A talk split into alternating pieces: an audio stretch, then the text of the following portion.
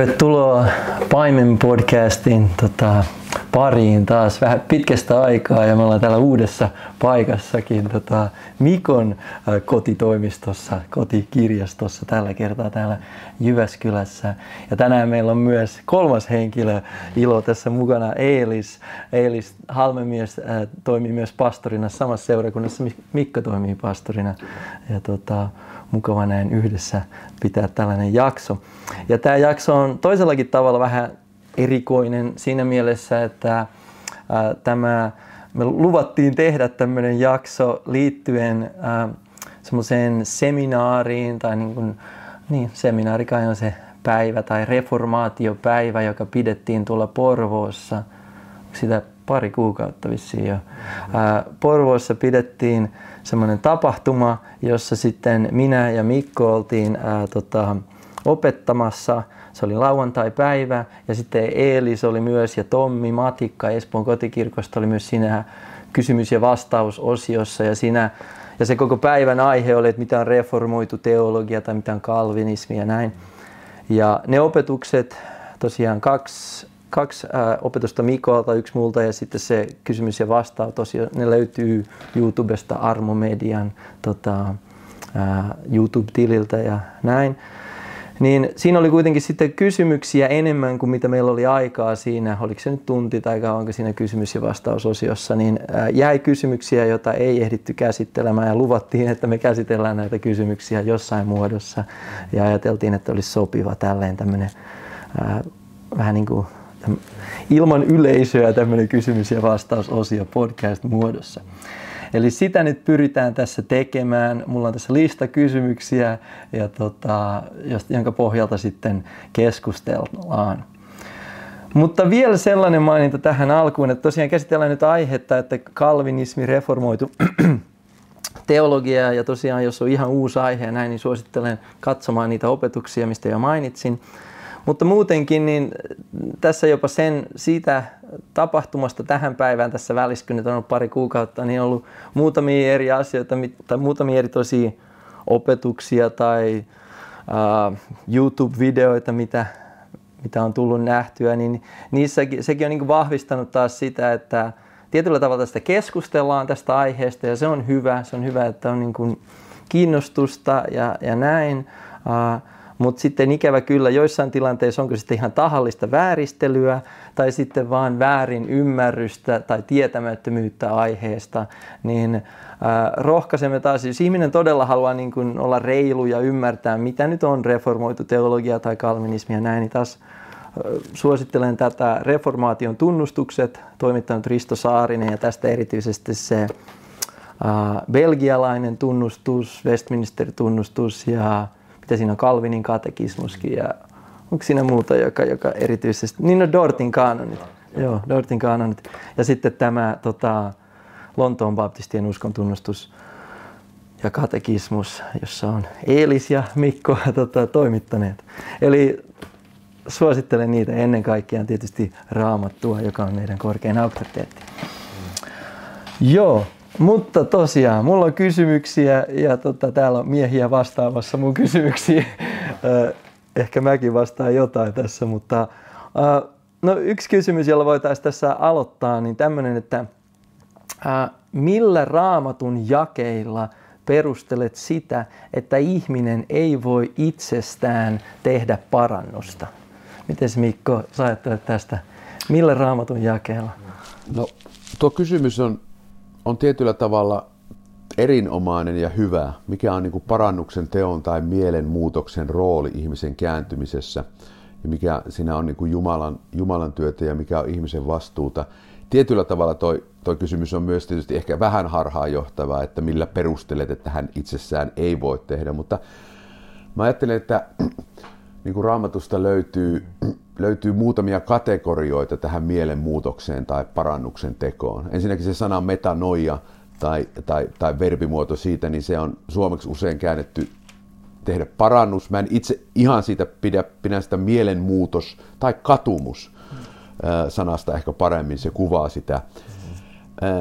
Mutta jos niin kuin lähtee toinen Timoteus kaksi kaksikymmentäviisi, joka, joka sanoo, että Herran palvelijan ei sovi riidellä, hänen tulee olla lempeä kaikkia kohtaan ja kyetä opettamaan, pahaa kärsimään, hänen tulee sävyisesti ojentaa vastustelijoita. Ehkäpä Jumala antaa heille metanoia, mielenmuutoksen tai parannuksen, niin että he tulevat tuntemaan totuuden.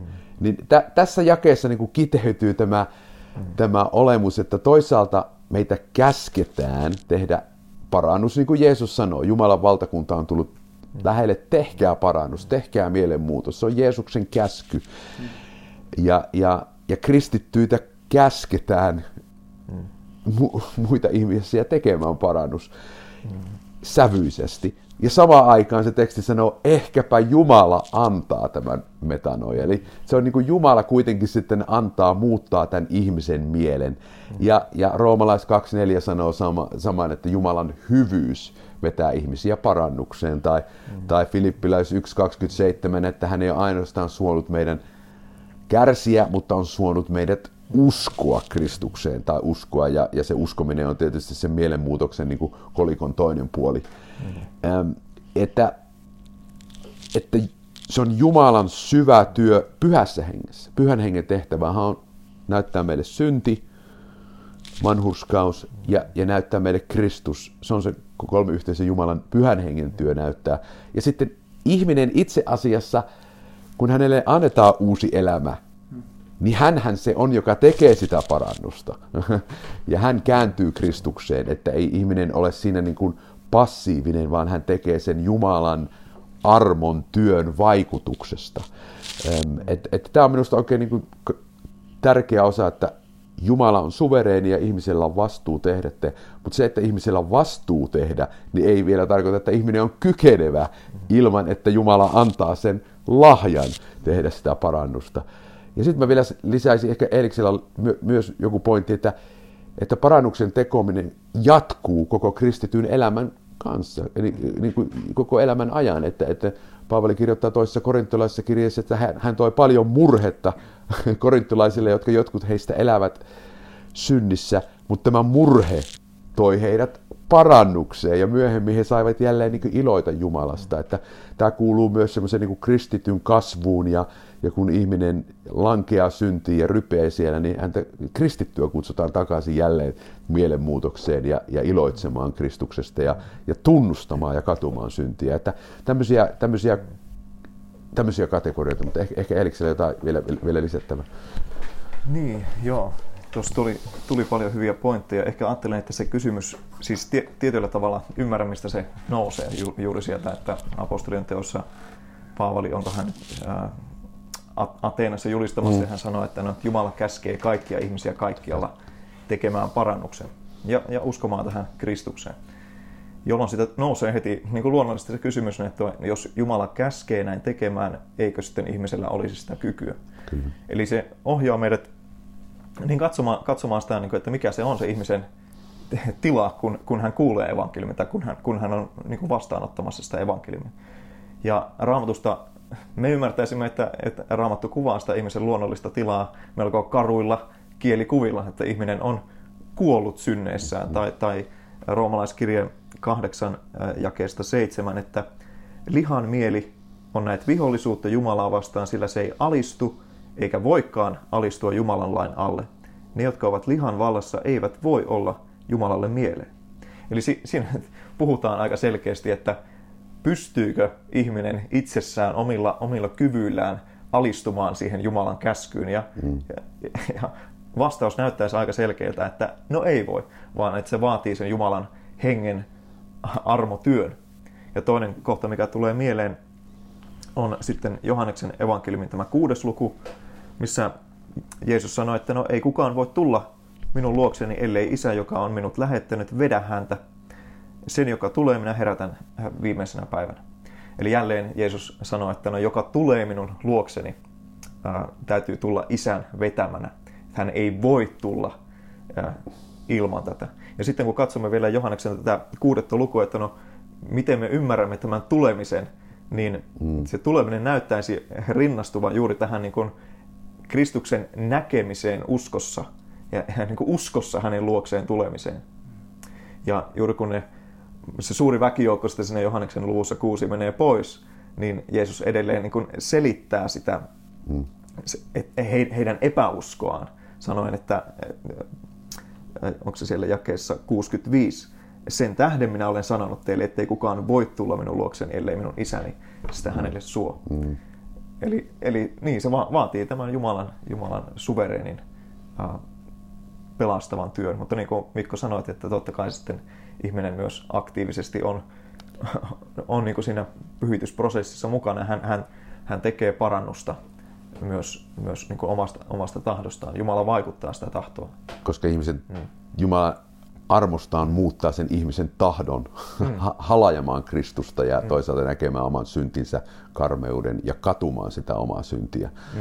Niin, niin, niin, tota, ähm, siinä on se ihmisen vastuu ja, ja uudesti syntymisen mm. myötä tai seurauksena uus, uudenlainen kyky, mm. mutta ennen sitä hänellä ei ole kykyä. Mm. Mm. Tässä varmaan niin kuin taustalla, jos ajatellaan koko kysymystä kanssa kalvinismia ja näin, niin jotenkin usein ehkä ne, jotka eivät ole kalvinisteja ja eivät ehkä tykkää siitä ideasta, niin tietyllä tavalla oli sitten väärinymmärrys tai tietyllä tavalla karikatyyri, niin meistä juuri se, että jos me puhutaan, että pelastus on Jumalan teko ja painotetaan sitä, niin sitten se jotenkin väärin ymmärretään tai tulkitaan melkein niin, että me ajatellaan, että ihminen on jotenkin täysin passiivinen, ei mitään tee. Kun taas sitähän me ei niin kuin sanota, vaan, vaan puhe on siitä, että tarkoitus siinä, että mikä on se pohjimmiltaan se, että pelastus on Jumalan työ ihmisessä, joka sitten saa, kun Jumala pelastaa ihmisen, niin se on kokonaisvaltainen ja ihminen vastaa uskossa ja kääntyy ja näin. Että kyllä ihminen tekee ja ihminen on passiivinen ja tekee parannuksen, niin mielensä muuttuu. Mutta sitten mitä me painotamme sillä, kun tarkoitamme, että se on Jumalan teko, niin se, että mistä se kaikki johtuu, mistä se niin kuin lähtee liikkeelle. Ja juuri se kanssa niin kuin eilis, että jos me uskotaan, mitä Raamattu sanoo, että ihminen on kuollut synneissään, niin mitä se kuollut ihminen tekee? niin, niin, ei, niin kuin, ei mitään, vaan just syntiä, sitä kuollutta. Niin sit, sitten kun hän uskoo, kun hän kääntyy Jumalan puoleen, kun hän mielensä muuttuu, niin se on Jumalan armon teko hänessä ja näin. Uh.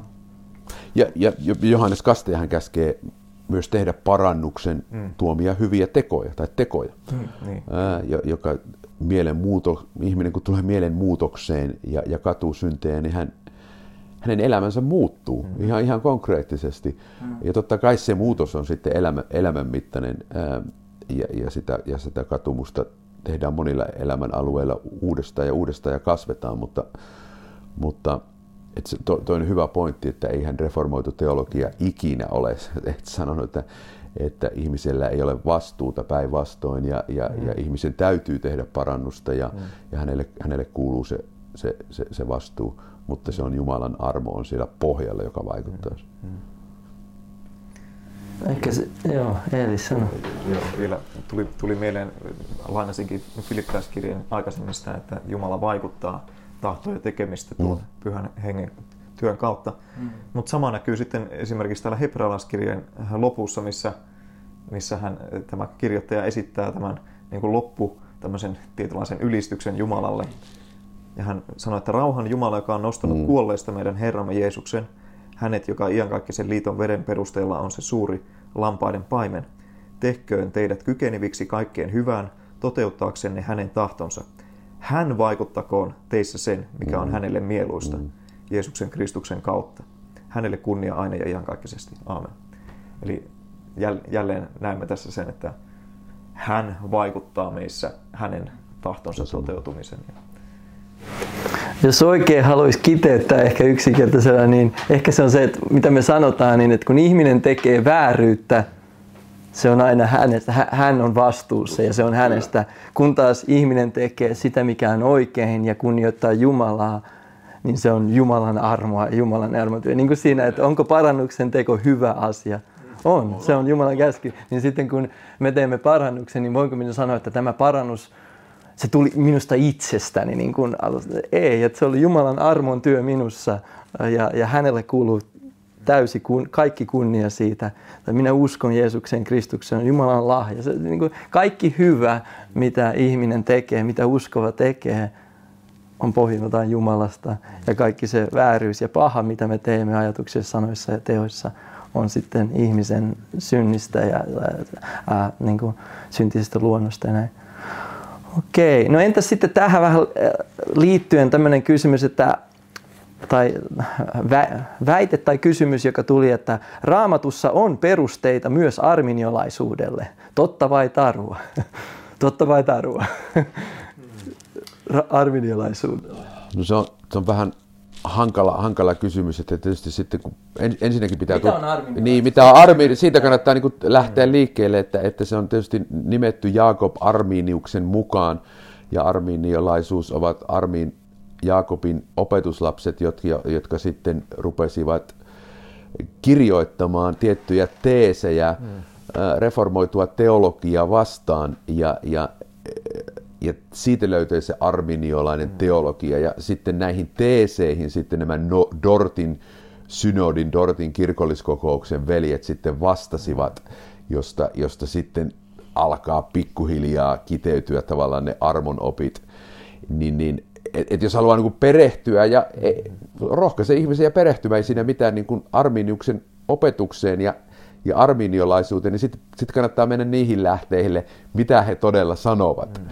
Ja sitten sanoa, että puhuvatko ne niin kuin Raamattu, Raamattu puhuu. Ja, ja nyt jos otetaan esimerkkinä, niin, niin he, he kirjoittavat, että ihmisellä, i, ihminen, hieno sana semipelagiolainen, että ihminen ei ole kuollut synneissään, hän ei ole niin kuin niin paha, että hän, hän pystyy niin kuin itse tekemään myös hyviä tekoja, aidosti hyviä tekoja ilman ilman tätä uudesti synnyttävää voimaa, niin tuota, si, siinä on niin kuin suuri, suuri ongelma raamattuteologisesti, ja tähän niin kuin yhtyy useat, useimmat traditiot tähän, tähän ongelmaan, ja tämä on oikeastaan se ydinkohta, josta sitten ruvetaan miettimään, että no, kuinka se ihminen sitten pelastuu, että mä ajattelen, että siinä on suuria ongelmia, kun mennään sitten Arminiukseen ja hänen opetuslapsensa opetukseen todella niin kuin raamattuteologisesti. Totta kai voidaan yksittäisillä jakeilla sitten ruveta pelaamaan, mutta että kun ruvetaan, ruvetaan koko Raamattu, niin kuka on Jumala, kuka on ihminen, kuka on Kristus ja millä perusteella me sitten niin kuin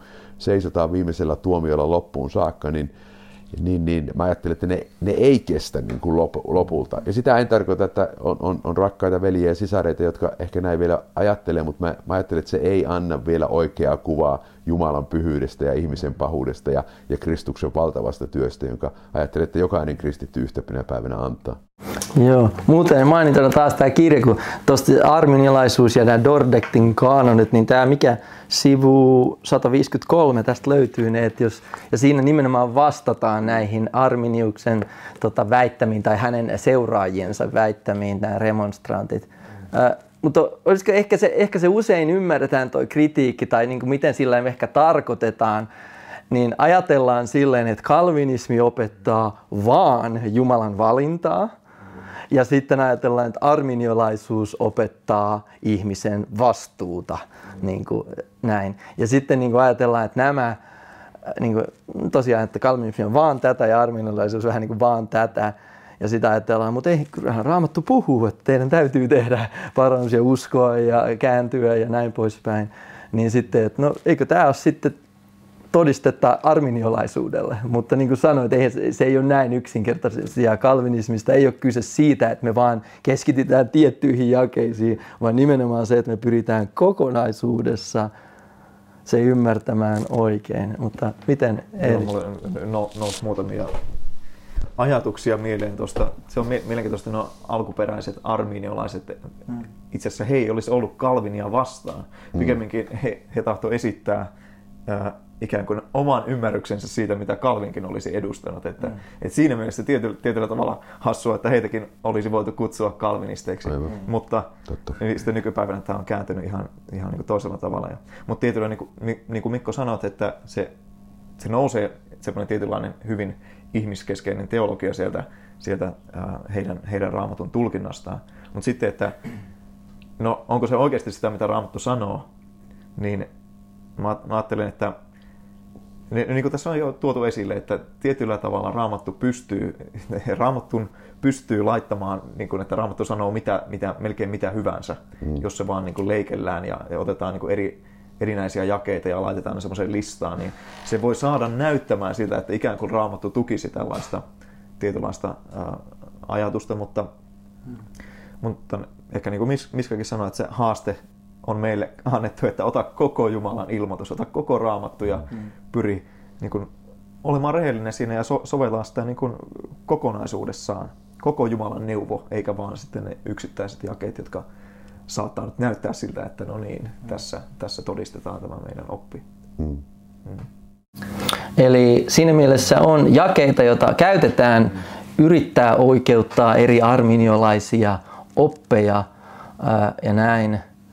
Uh, mutta niin kuin pohjimmiltaan, jos ajatellaan arminiolaisuutta niin kuin oppina uh, ja, ja, ja kokonaisuutena, erityisesti niin, kuin, niin sanottua kalvinismia vastaan, niin meidän väittämä tietysti kalvinisteina olisi, että loppujen lopuksi ei, että kirjoitukset, Raamattu ei opeta tätä, eli siinä, siinä mielessä kun he kysyvät, että totta vai tarua, niin onko se, että tarua siinä mielessä, mutta se on liian yksinkertaista vaan vastata niin, ja siksi tässä yritettiin pohjustaa ja selittää tätä. No miten sitten vähän tämmöinen käytännön tota, esimerkki sitten itse Raamatusta, että tota, no, ehkä tämä on hyvä esimerkki, onko tämä nyt esimerkki siitä, mitä arminiolaisuus löytyy tota, Raamatusta, niin hebrealaiskirjeen luku kymmenen, tota, jakeet kaksikymmentäkuusi kaksikymmentäyhdeksän, niin tässä on tämmöinen, että miten selität hebrealaiskirjan luvun kymmenen jakeet kaksikymmentäkuusi kaksikymmentäyhdeksän, miten voi tulla tuntemaan totuuden ja olla vastoin Kristusta ja Pyhää Henkeä, jos pelastus ei olisi menestettävissä. Mites Eelis, sä ajattelet tuosta?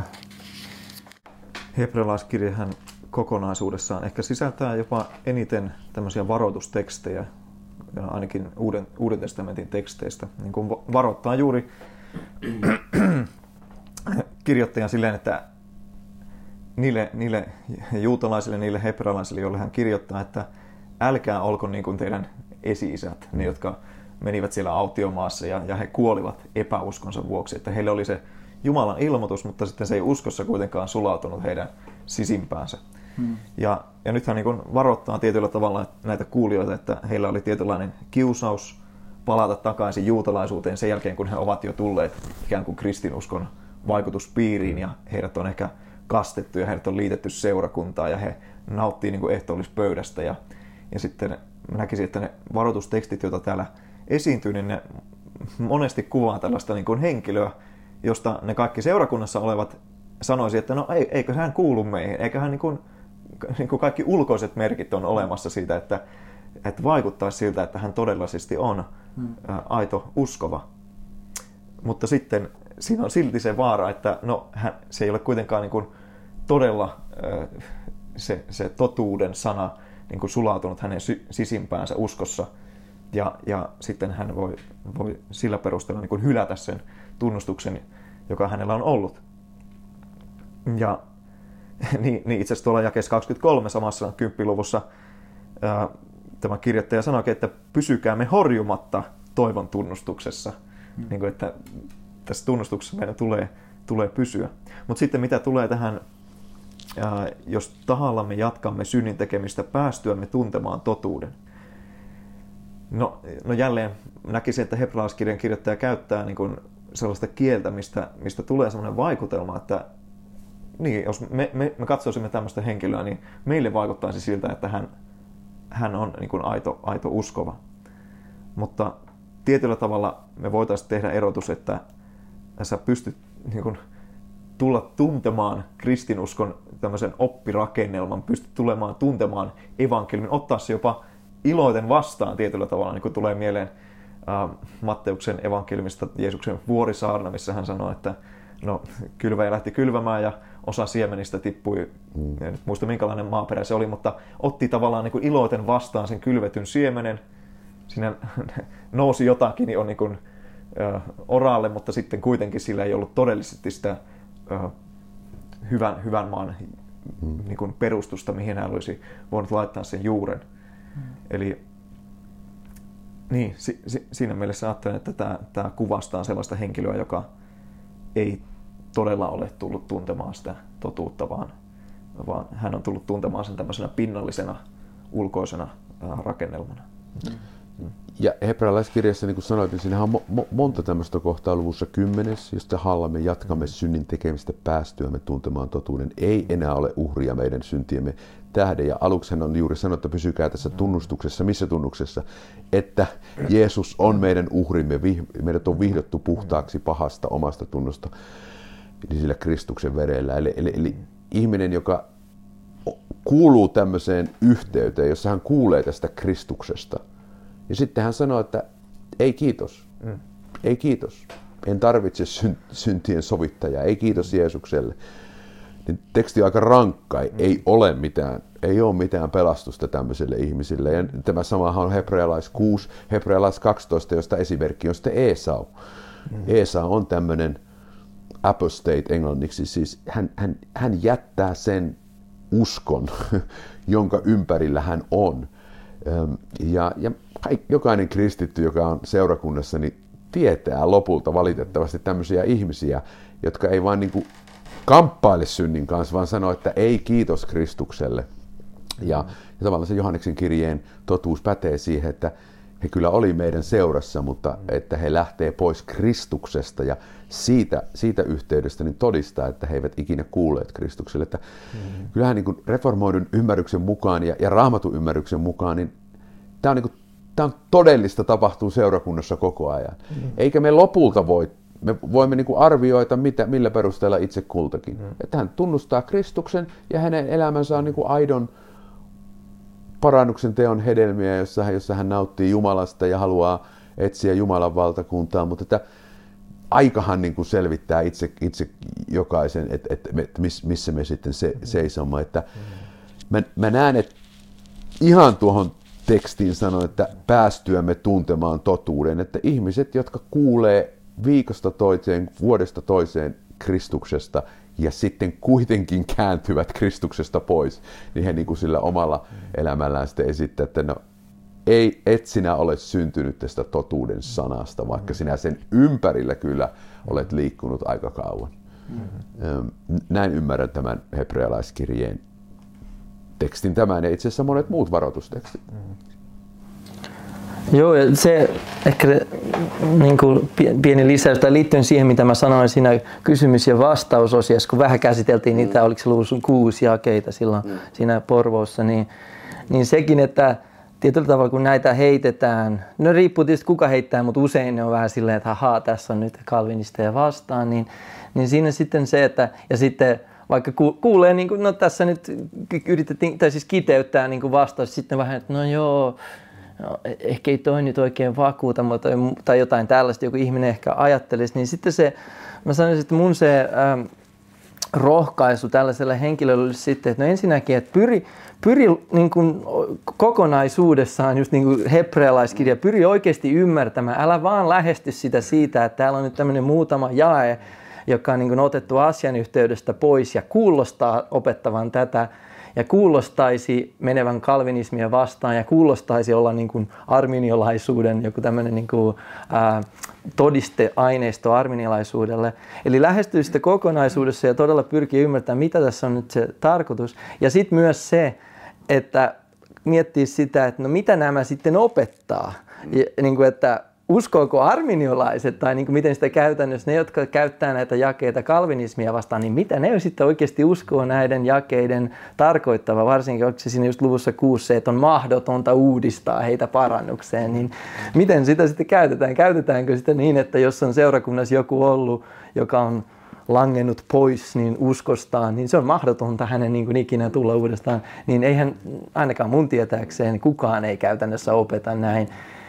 Niin sitten siinä on se, ehkä pitäisi vähän miettiä, että niin, no ollaankohan me ymmärretty vähän väärin tämä niin kuin alkuunkin ja pitäisikö tämä niin kuin... Se on raju sana siitä Esausta, joka sitten itkien, itkien et, etsii sitten niin kuin hyväksyntää, jolloin, jota hän ei saa, mm. joka itse asiassa taas kertoo, että hän, hän, hän ei etsi Jumalaa, vaan, vaan hän on niin kuin, huomaa sen oman karun tilansa ja hän haluaa siitä pois, mutta sehän ei vielä niin kuin pelasta ketään, vaan, vaan, vaan, vaan ihminenhän pelastuu, kun hän etsii Jumalaa, ei vaan pois omasta vaikeista olosuhteista, jotka, johon hän itsensä ajanut oman syntinsä tähden. Että, no, no, nämä on... Niin ehkä siksi on... maailmallinen parannusteko ja jumalallinen parannusteko. Kyllä. Ja nä, nä, nä, nämä tekstit on, kun ne lukee, niin nämä on, nämä on, nämä on aika kauhistuttavia tekstejä. Mm. Enkä, joo. Ja tuli vielä mieleen semmoinen periaate, mikä siis niin kuin yhä hyvä yleinen Raamatun tulkinnan periaate, että jos, jos meillä on jotakin tekstejä, jotka ei... Siis mehän tunnustetaan, että kaikki tekstit tai kaikki opitkaan Raamatussa ei ole niin selkeitä kuin toiset opit. Kyllä. Jotkut tekstit voi olla hieman niin kuin hämärämpiä, että okei, no mitä tässä nyt niin kuin sanotaan. Niin kumpi on sel- selkeämpää? Se, mm. se mitä niin kuin Jeesus sanoi, että minä en tule hukkaamaan yhtään lampaistani. Mm. Minä tulen niin kuin herättämään heidät kaikki viimeisenä päivänä ja mm. olen heille täydellinen pelastaja. Kun sitten tämmöinen teksti, joka niin kuin näyttäisi ehkä voivan sanoa, että no niin, ehkä joku mm. lammas ei niin kuin voi, voi lakata olemasta lammas. Mm.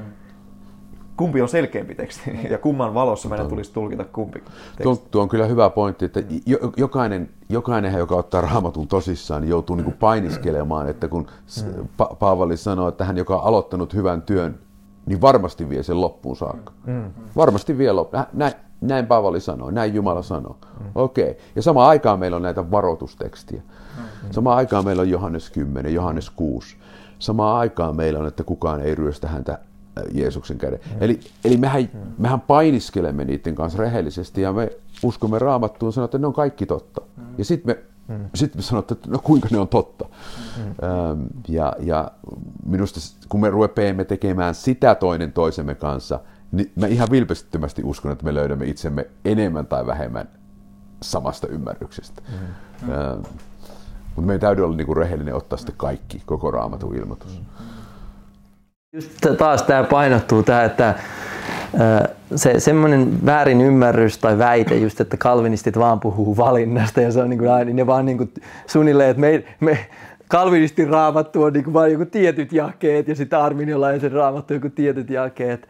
Niin semmoinen kalvinismi, joka keskittyy vain tiettyihin jakeisiin, on epäraamatullista ja väärää siinä mielessä.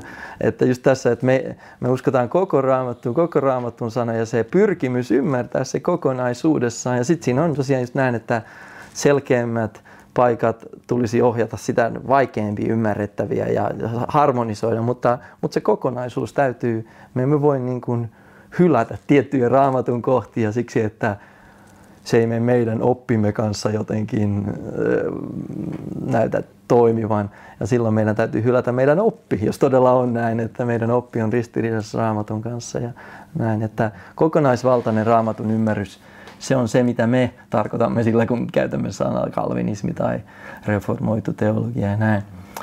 No miten sitten, jos mennään eteenpäin, ää, miten sana kaikki tulee Uudessa testamentissa ymmärtää? Saisiko tähän tämmöisen lyhyen vastauksen? Kys- kysymys on vilpitön ja hyvä. Joo. Vastaus on mahdotonta antaa. Äh, eli, eli jokainen, joka on... Miksiköhän ehkä kysyy? Ja, ja se, on, se on hyvä kysymys. Se varmaan, varmaan harmaan kysyy, että mitä me tarkoittamme, kun, kun, kun Jumala haluaa, että, että kaikki tulevat parannukseen. Niin mitä se kaikki siinä tarkoittaa. Äh, ja... ja Mutta että et jokainen, joka lukee Raamattua ja katsoo sanan kaikki, mm. tai lukee mitä tahansa kirjaa ja katsoo sanan kaikki, niin ymmärtää aika nopeasti, että eri asiayhteyksissä se tarkoittaa eri asiaa. Mm. Ja, ja tämmöinen niin lingvistiikan perussääntö, että, että tota se sana, sana voidaan käyttää eri tavalla eri konteksteissa ja tietysti sillä on semmoinen minimalistinen sama tarkoitus, mutta sitten sitä käytetään eri tavalla. Mm. Ja, ja sanoisin niin kuin Raamatun lukijalle, että on huonoa teologiaa tehdä tämmöistä sanan teologiaa, eli että ympää hirveän teologisen systeemin yhdelle sanalle. Mm. Et silloin joutuu niin kuin aika nopeasti ongelmiin ja, ja pääsee paljon terveellisemmälle pohjalle, kun lukee kontekstista, kontekstista, kontekstista, mitä se kirjoittaja yrittää sanoa. Tämä on tämmöinen niin kuin en mä tiedä auttaako tähän, tätä, tätä kysyjää, mutta tämmöinen niin isolla pensselillä antava vastaus yleensäkin tämmöisiin sanaan liittyviin kysymyksiin. Se on siinä mielessä vähän harmittava vastaus sille kysyjälle, että, että se vaatii usein aika paljon työtä, Työt. että me saadaan selville siitä tekstistä se, että mitä, mitä se itse asiassa tarkoittaa, koska sillä ei ole vaan tämmöistä niin kuin yhtä Työt. tiettyä lukittua merkitystä.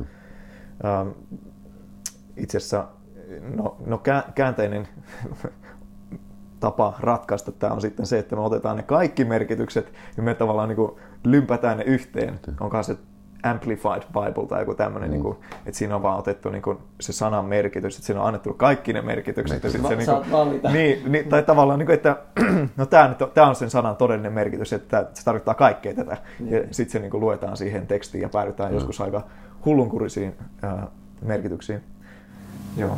Toinen tässä niin kuin samantyylinen, niin sitten, että voitko selittää, mitä maailma tarkoittaa Uudessa testamentissa? Joo, ja Hy, hy, ihan, ihan, ihan, ihan hyvä kysymys.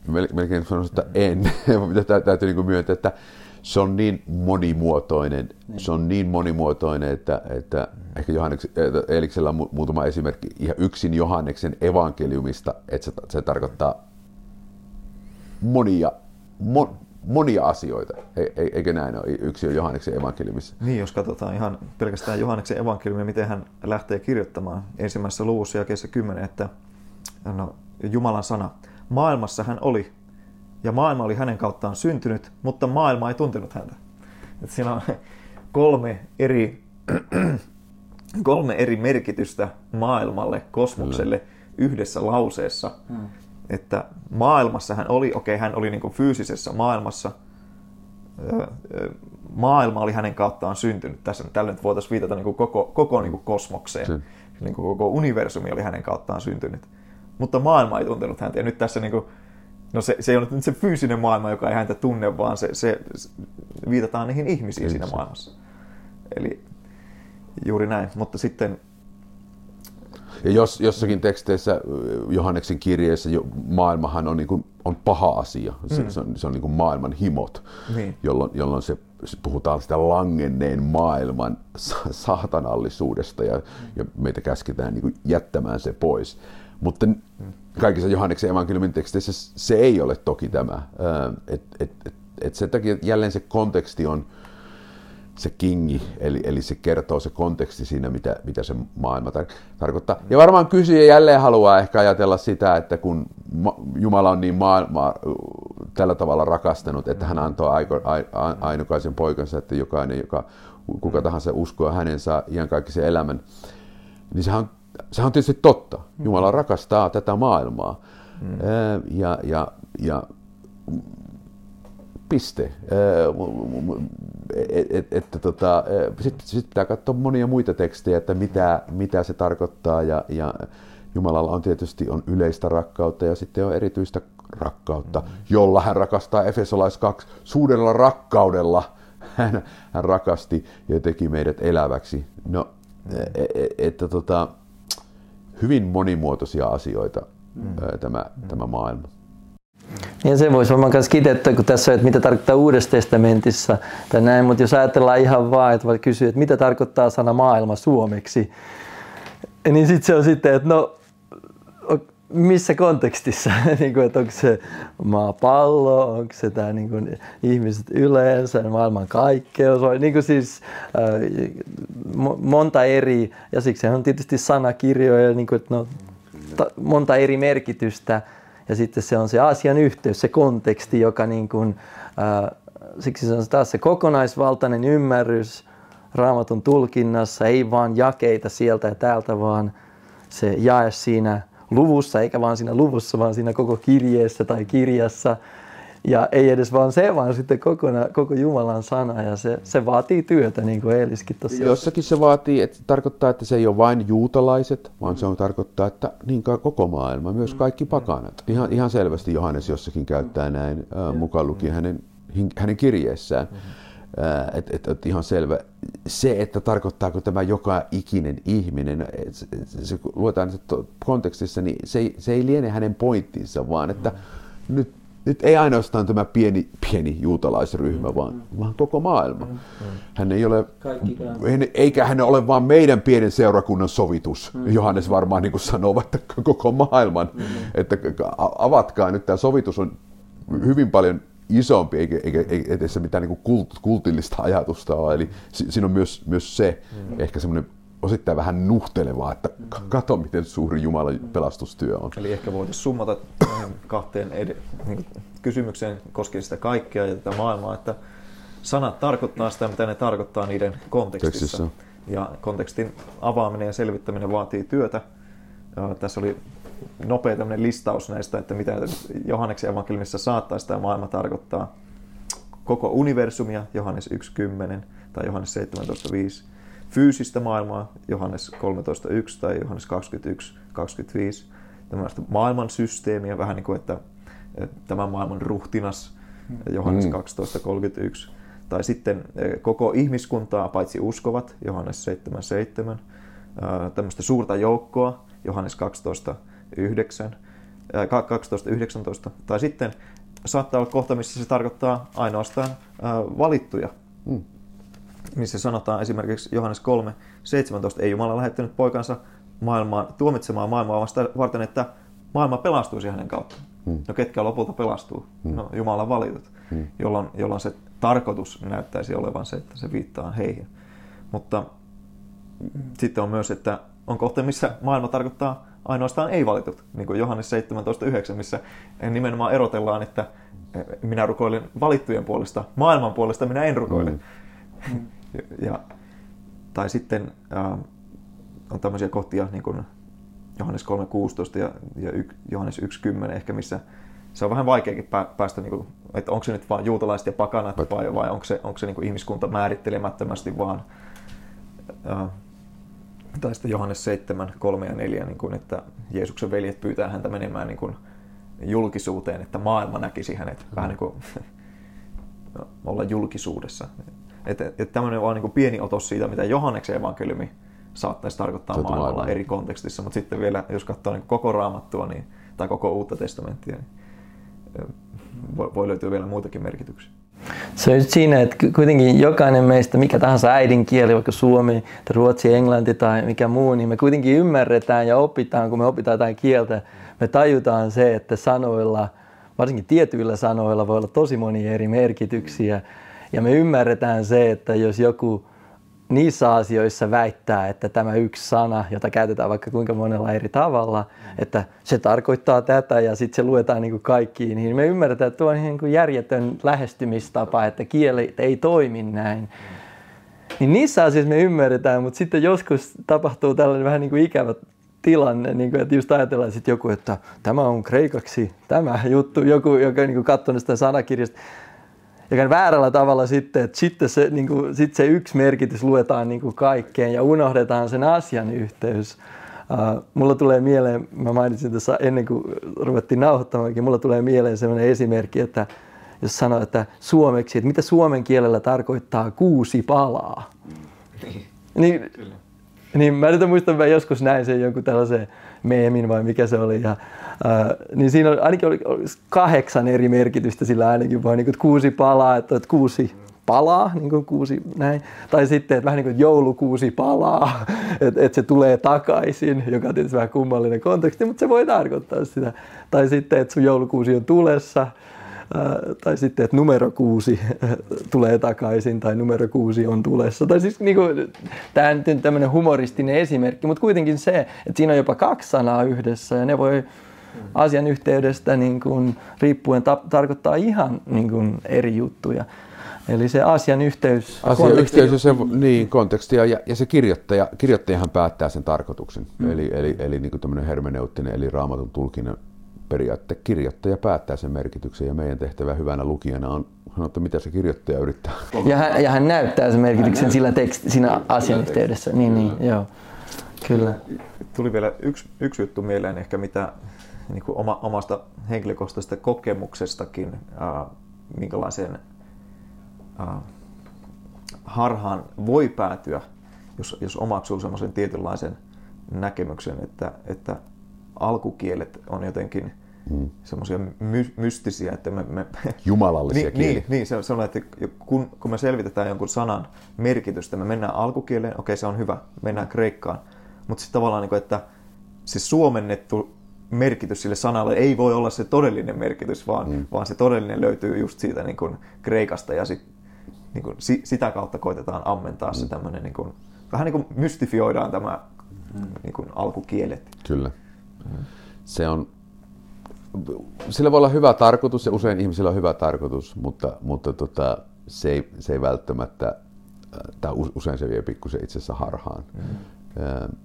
Ähm, Että se, ja se sanan etymologia, niin kuin se, mistä se sana on saanut lähtöönsä, mm. niin se, se, se, se ei myöskään auta, auta välttämättä sitten siinä, siinä kontekstissa. Ja usein siinä päädytään just siihen, että se etymologia on se, ja sitten se johtaa, että sillä on vain yksi tietty kyllä, kyllä.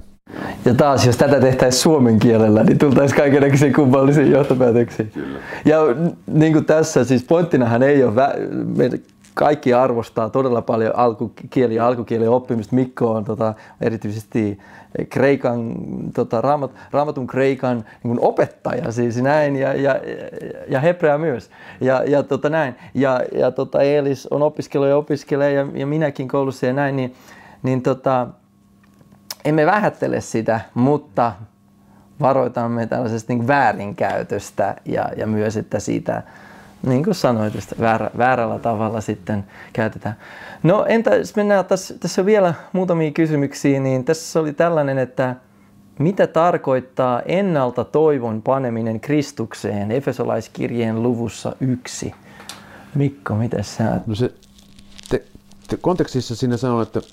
Eli Efesolaiskirjeen luku yksi, mikä jaes? Jae kaksitoista. Kristuksessa me olemme saaneet perintöosan niin kuin meistä on ennalta määrätty hänen suunnitelmissaan, hänen, joka vaikuttaa kaiken hänen oman tahtonsa ja päätöksensä mukaan, että me, jotka olemme jo ennalta pala- panneet toivomme Kristukseen, eläisimme Jumalan kirkkauden ylistykseksi. Jotkut sanovat, että, että tämä viittaisi niihin juutalaisiin, jotka odottavat Kristusta, eli tarkoittaa siis Suomen Messiasta vanhan testamentin voideltua sitä hyvää kuningasta, että ne, jotka, jotka siellä vanhan, vanhassa testamentissa odottivat tätä vapahtajan tulemista, niin puhuisi tämä mm-hmm. tästä. Ja tämä konteksti ei kuitenkaan, eh, ehkä, mä en ole ihan vakuuttunut siitä, ja useimmat, useimmat tutkijat sanovat, että no, tämä konteksti kuitenkin nyt näyttäisi puhuvan näistä, näistä kaikista, Paavali ja myös kaikki efesolaiset, ja eli, eli myös sisältää niin sanotut pakanakristityt. Joten ehkä, ehkä niin kuin parempi tulkinta tässä on, että ennalta panneet toivomme Kristukseen itse asiasta puhuu, se on perfekti, perfekti muoto, että ne, jotka ovat laittaneet tietyssä as, äh, kohdin elämäänsä toivonsa Kristukseen ja hänen valtakuntaansa, ja nyt toivovat hänen valtakuntaansa jatkuvasti tulevan. Eli, eli itse asiassa, se, vaikka sitä sanasta ihan voi sanoa, kun se on, se on muuten ainut kerta, kun tätä sanaa käytetään Uudessa testamentissa, mm. niin että se menne, viittaisi nyt johonkin menneisyyteen. Itse asiassa se men, viittaa juuri tähän, tähän tilanteeseen, että oli aika, jolloin te laitoitte toivonne ja nyt te yhä toivotte mm. tähän Kristukseen, jakeeseen kymmenen, siitä armotaloudesta, jonka hän oli suunnitellut ja nähnyt hyväksi toteuttaa aikojen täyttyydessä, että hän on yhdistävä Kristuksessa yhdeksi kaiken, mikä on taivaassa ja maan päällä. Että tähän hän kristitty toi, toivoo, hän ei toivo, vaan se to, toteutuu, vaan tarkoittaa, että hän laittaa niin kuin oman elämänsä tähän. Ja on laittanut jossain vaiheessa ja hän vieläkin toivoo. Öm, näin, näin, näin ymmärrän ja, ja, ja, ja kattelin tuosta, niin su, suurin osa itse asiassa niin kuin selittäjistä niin nä, nä ajattelee tämän, mm. tämän, tämän tekstin tällä tavalla. Mm. Sittenhän tuossa jo seuraavassa jakeessa hän just sitä, hän puhuu efesolaisistakin siitä, hän viittaa johonkin mitä on tapahtunut. Ja nythän sitten tähän, niin tietyllä tavalla siinäkin kyllä. Se on ennalta ja nyt, niin se, se tarkoittaa sitä, että se vahvistaisi ah. juuri tätä niin kuin näkemystä. Kun että... olitte kuulleet totuuden sanan, eli oli, oli tietty hetki, kun joku kertoi heille totuuden sanan ja, ja, ja tuota, pelastuksen evankeliumin mm. ja uskoneet, he konkreettisesti uskoneet, jonka, joka sitten, äh, sitten myös Pyhä Henki sinetti laitetaan tähän ihmisen, ihmisen niin kuin, no, tässä, tässä on yksi hyvä lisäys siihen, kun puhuttiin aikaisemmin siitä, mitäs me nyt siis siitä, että just hebrealaiskirje, että onko mahdollista niin ihminen, joka on todella, tota, ää, joka on valittu tai tullut pelastukseen, niin onko mahdollista, että hän nyt menettää niin kuin pelastuksensa, niin tässä on yksi taas vahva jae siitä, että jos laitettu sinetiksi Pyhä Henki, joka on perintömme vakuutena, niin sitten täytyisi ajatella, että on ihmisiä, joille on annettu tämä sinetti vakuutena ja sitten jotenkin sen ihmisen tekojen kautta jotenkin hän ilmeisesti rikkoo sen sinetin ja hävittää sen ja sitten se ei ollutkaan perinnön vakuutena ja hän, hän, hän, hän, hän joka on uudesti syntynyt, nyt menettää sen uudesti syntymisensä jotenkin ja näin, jota me ei uskota, mutta siis ihan vaan yksi jaa lisää sitä, miksi me uskotaan, mitä uskomme kalvinisteina. Mitäs Eelis, sulla oli mä, jotain? Mä pohdin vaan tätä niin kuin kysyjän tar- tarkoitusta Kaituta. siinä, että mi- miksi hän ylipäätään kysyy tätä. Mm. Toki, toki tuo, jos on semmoinen termi, mitä ei, on, oliko tämä nyt tämmöinen kerran käytetty? Oli joo, kyllä. Et siinä, siinä mielessä hankaloittaa sen merkityksen selvittämistä myös.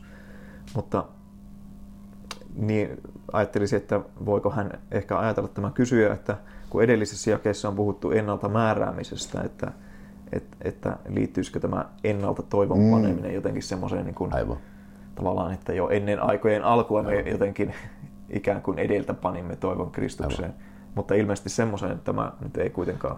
Jo, joo, varmaan sitä, että kysyjä kysyjä, sillä se on niin hyvä kysymys ja, ja nähdäkseni se ei viittaa tähän, että, että ihminen olisi ennen kuin hän, hänet on siitetty, niin hän on niin kuin pannut toivonsa, vaan tämä liittyy, tämä liittyy niin kuin siihen hetkeen, kun hän laittoi ja nyt, nyt ne vaikutukset ovat vielä tänäkin päivänä. Hmm. Kun minä laitoin toivoni kaksikymmentäneljä vuotta sitten Kristukseen, niin minä vielä laitan toivoni hmm. tähän samaan Kristukseen ja odotan hänen tulemista. Kyllä, ja tuossa kaksitoista ja kolmetoista jakeessahan on tietty tämmöinen niin me-te-asetelma, että Sitten. me en, ennalta laitoimme toivon, niin tekin. Kyllä, sitten. kyllä. Vois, voisiko se ennalta jopa niin kuin ajatella, että ensin, ennen. ennen kyllä, että... kyllä.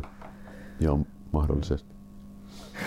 Joo, okei. Okay. No tota, tässä on vielä muutama... Ähm, no tässä on tällainen, en nyt liity suoranaisesti kalvinismiin tai armonoppeihin näin, mutta...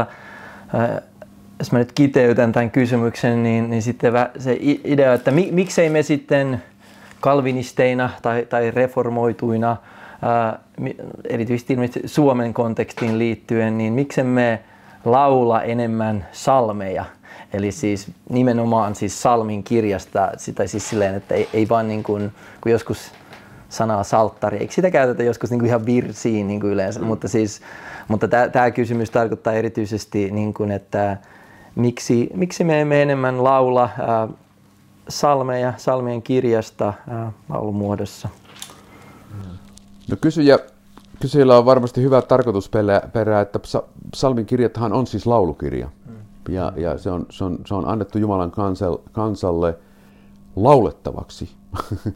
ja, ja ne on tietysti historiallisessa kirjoitettu ja, ja Ja tietysti tätä voi ruveta purkamaan sitä, että ensinnäkin laulaminen on tosi tärkeä kristityille. Sitä käsketään ja se koskettaa meidän tunne-elämää eri tavalla kuin, kuin looginen mietiskely, mitä itse, itse tykkään tehdä. Mutta sitten kun ne lauletaan, niin, niin se on niin kuin ylistystä Jumalalle ja, ja Jumala käskee ja se on siis hyvä asia, että se niin kuin lähtee positiivisesti. Ja sanoo, että joo, lauletaan psalmeja, ne on, se on niin kuin hyvä asia. Mm-hmm. Nyt se kysymys tietysti, siinä, siinä on tämmöinen niin kuin kritiikin poikainen, että miksi me laulamme jotakin muuta myös. Ja, ja, ja kirkkohistoriassa tietysti monia asioita on ollut debatoitu ja tämä on yksi ollut. Ja on totta, että psalmeja on paljon laulettu. Mm.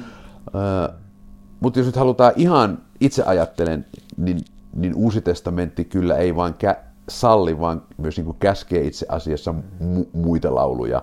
Että, että Efesolais viisi yhdeksäntoista, älkää juopuko viinistä, tulee irstas meno, vaan täyttykää hengillä. Puhukaa toisillenne psalmein, kiitosvirsin, hengellisin lauluin. Laulakaa ja soittakaa sydämestänne Herralle. Niin, niin siinä on tietysti selvä viittaus psalmeihin, Mutta siinä on myös kiitosvirsiin ja hengellisiin lauluihin. Ja itse, itse ymmärrän tuon, että, että ne viittavat myös niin kuin uusiin tehtyihin lauluihin, jotka ei vaan psalmeja, Kristuksen työn valossa. Ja, ja, tota, ja psalmitkin puhuu tietysti, että laulakaa uusi laulu. Että minä kyllä rohkaisen, tykkään laulaa psalmeja, mutta, mutta en usko, että Raamattu opettaa, että muiden hengellisten rikkaiden laulujen laulaminen olisi väärin, mm. vaan tämä on itse asiassa päinvastoin. Mutta tämä on tietysti osittain vähän debatoitu asia. Mm. Mites, mites Eelis näet? Joo.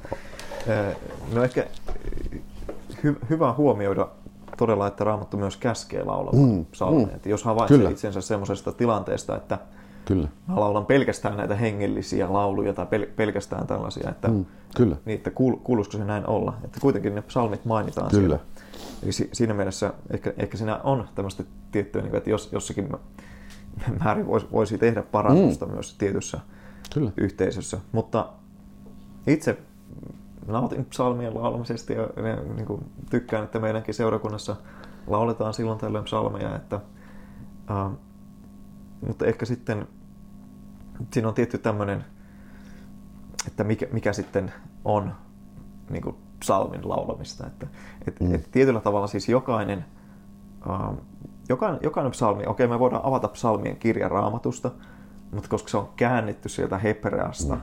niin eihän se, vaikka me luettaisiin hepreaa, niin ei, ei se automaattisesti niin kuin tuu sieltä, no miten me nyt lauletaan. Se on enemmän mm. silleen, Ja, jaoteltu silleen ja se, se, siinä on se hebrealainen tämmöinen runollisuus. Mutta sitten se on aika haastava justiin niin kääntää ensinnäkin suomen kielelle. Mm. Mutta sitten vielä kun siihen tulee kolmas kerros, kun sä niin rupeat tekemään sovitusta siitä mm. psalmista ja asettamaan sitä tiettyyn niin melodiaan, jolloin siinä, niin siinä automaattisesti tulee tämmöinen tietynlainen äh, niin subjektiivisuus, vaikka, vaikka siinä kuinka yrittäisi olla niin tämmöinen. Jos, jos sä katsot niitä niin Psal, psal, salttareita, mm. missä niin kuin on sata viisikymmentä psalmia ja, ja niistä on tehty erilaisia sovituksia, niin ei, ei ne kyllä niin kuin ihan sanasta sanaan mene kuitenkaan. Mm. Mm. Eli se, sillä on aina semmoinen tietynlainen, no tavallaan, niin kuin, että ihmisen täytyy, täytyy tulkita sitä, että millä, millä tavalla se ää, psalmilaulu sitten lopulta muotoillaan. Mutta Mutta psalmien laulussa on, on, on, on niin kuin todella rikas. Mik, miksi se on rikas? Sieltä löytyy, niin kuin, ensinnäkin ne on, ne on messiaspsalmeja, itse asiassa kaikki tietyllä tavalla, vaikka siellä on erityisiä. Eli ne, ne puhuu tästä hyvästä kuninkaasta. Sen lisäksi ne antaa tämmöiselle stoalaiselle, suomalaisellekin niin kuin, mm.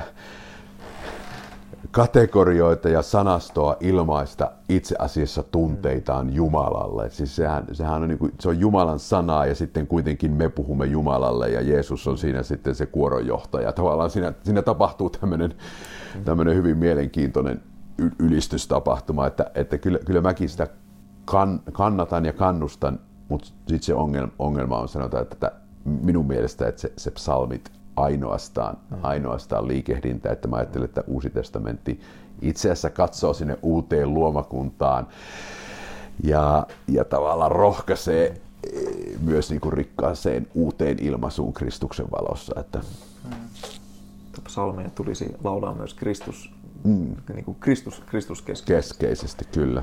Joo. Ja sit, sitä yritin sanoa tosiaan, että niin kuin se ero psalmin laulun ja hengellisen laulun välillä. Se ei, se ei aina ole niin, niin selkeä, selkeä. Kun, kun ehkä haluttaisiin ajatella. Mutta, mutta, mutta tietyllä tavalla niin psalmilaulunnan puolesta vielä, että, mm. että se, se äh, psalmilaulut kuitenkin ne, ne perustuu suoraan niin kuin Raamatun ilmoitukseen, mm. Jumalan ilmoitukseen, mm. jolloin, jolloin ne on myös hyvin niin kuin turva, turvallisia mm. lauluja ja, ja, ja mm. siinä mielessä ne johtaa ihmisen laulamaan niistä asioista, mistä me muussa tapauksessa ei koskaan laulettaisi.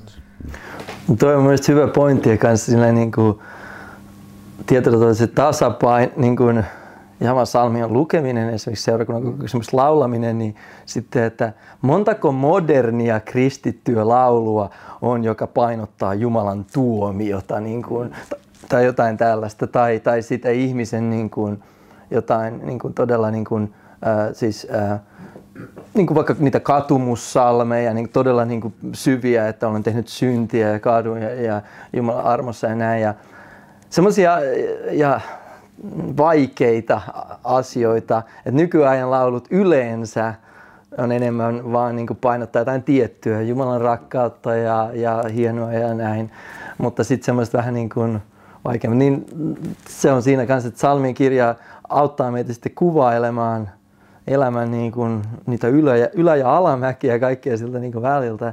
Ja sitten se myös antaa meille ehkä tiettyä tasapainoa. Ja Eilis mainitsi, että jos katsot salttarissa sata viisikymmentä, mun ymmärryksen mukaan suomeksi ei ole mitään salttaria. Niin kuin siis, että suomeksi ei paljon ole tehty. Ää, että tota, on, on virsiä ja on hyviä, tosi hyviäkin virsiä, jotka on niin kuin sitäkin, että käytännössä onko se, se on se melkein se salmi ja sitten jotain ihan suoraakin. Mutta ei ole yhtä paljon, ainakaan mun tietääkseen, kun taas englannin kielellä. Niin sillä vaan, että jos joku kuuntelee tämäkin ja jos on niin kuin lahjakkuutta niin kuin musiikillisesti ja niin kuin ra- raamatun tutkimista, niin toivottavasti me nähdään enemmänkin meidänkin elämämme aikana sitä, että kirjoitetaan uusia hengellisiä lauluja, jotka on niin kuin joko osittain salmin pohjalta tai sitten ihan niin kuin yritetty melkein niin kuin ihan tarkkaan se koko salmikin. Ja että meillä olisi sitten mitä laulaakin käytännön tasolla, että, että hyvä ja... Joo. Niin se on totta, että tähän voisi vastata ihan tälleen vaan historiallisesti, että salmilaulanta ei koskaan niin rantautunut Suomeen niin. siinä määrin, kun se oli jossain Genevessä. Että... Niin. Joo. Tota noin, meillä, jos vielä saataisiin tähän muutama äh, kysymys. No, tässä oli tällainen kysymys, että miten kaikki raamatun kohdat kilvoittelusta ja valvomisesta istuu tähän reformoidun teologian käsitykseen raamatusta, eritoten siitä, että kerran pelastettu, aina pelastettu. Ää, eikö valittuna itseään pitävän mielenterveys ole koetuksella, jos nuo edellä mainitut kilvoittelukohdat raamatussa tulkitaan niin, että kilvoittele? Koska jos et, voi lopulta osoittautua, ettet oikeasti koskaan ollutkaan uudesti syntynyt tai valittu. Kysymysmerkki.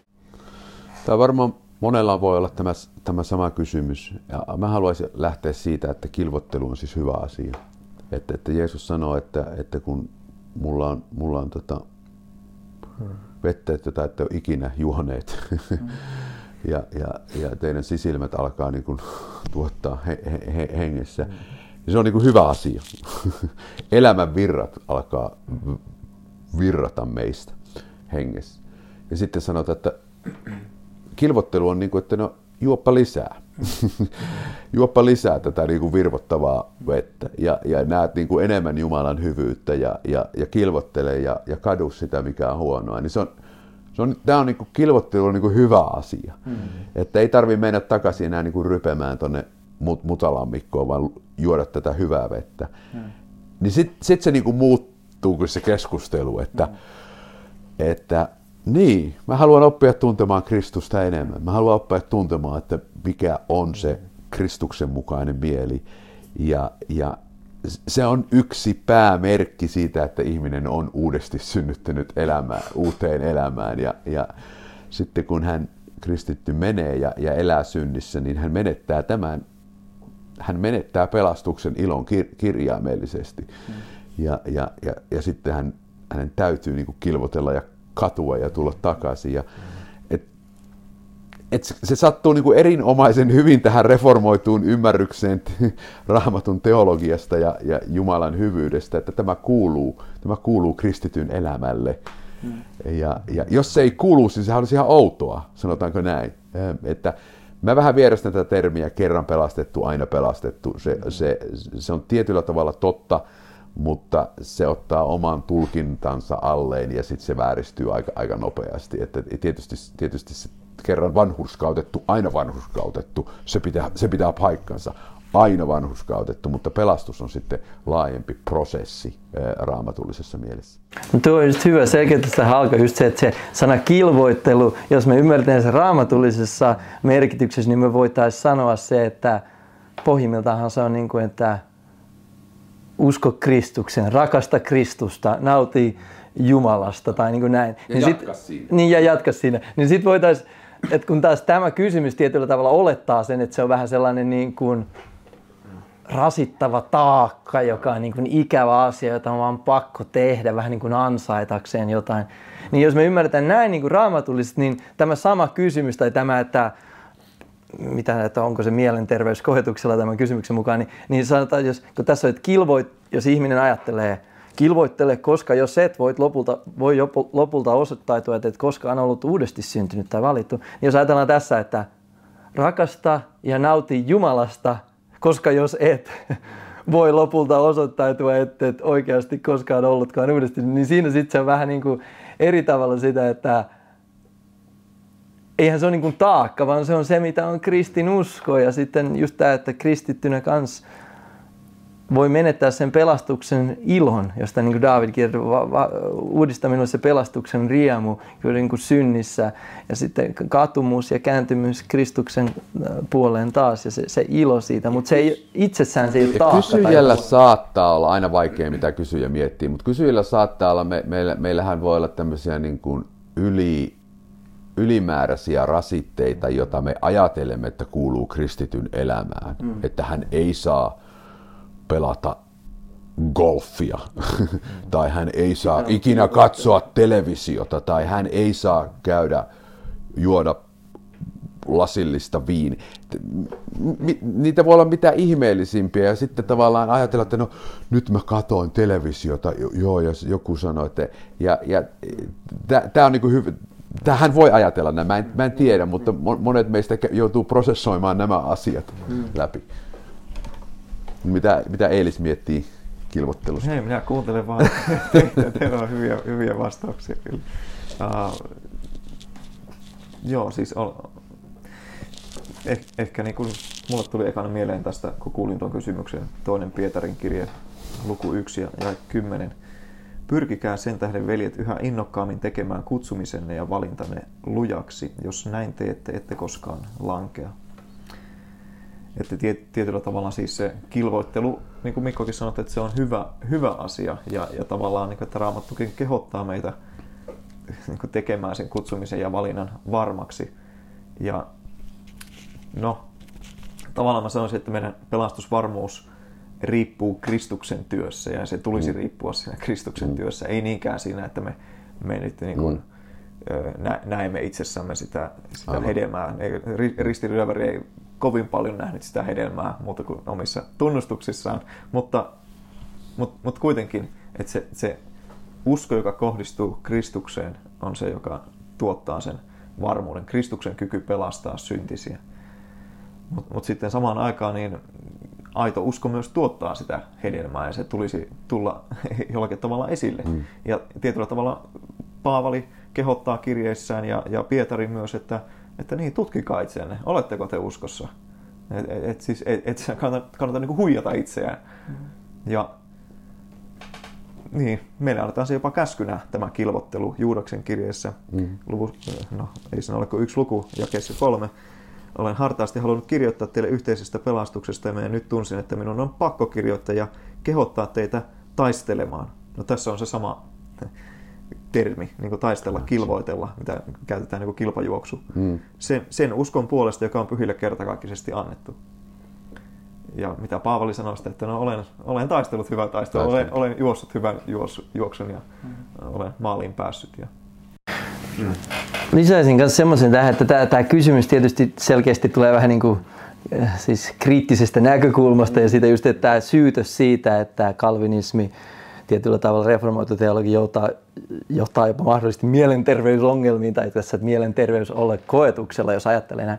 Mutta sanoisin, että loppujen lopuksi se asiahan on toisinpäin. Jos, jos nyt, jos nyt rautaa ruvetaan miettimään sitä, että ihmisen mielenterveyttä, niin jos mun ymmärrys pelastuksesta on se, mitä nyt ajatellaan tämmöinen niin kuin, äh, siis ei-kalvinistinen tai niin kuin jos, äh, ottamatta nyt kantaa, oliko se just näin, miten Arminius opetti tai hänen seuraansa, mutta yleisesti miten ajatellaan arminioista käsityksestä se, että ihminen voi menettää pelastuksensa ja voi sitten taas uudestaan edestakaisin mennä ja näin. Semmoinen niin kuin jatkuva epävarmuus, niin sanoisin, että se vasta sitten oli siis, siis sanoisin, että mulle niin kuin kristittynä tämä oppi, että pelastus on Jumalan teko ja se on hänen armon työ minussa, niin se antaa just semmoista tasapainoa ja, ja niin kuin perustuksia ja vahvuutta ja sitten myös niin kun, kun, kun meillä on hyviä ja huonoja päiviä ja näen oman syntini suur, suurempana tiettynä päivänä ja omat epäonnistumiseni ja masentunut ja sitten taas hyviä näin,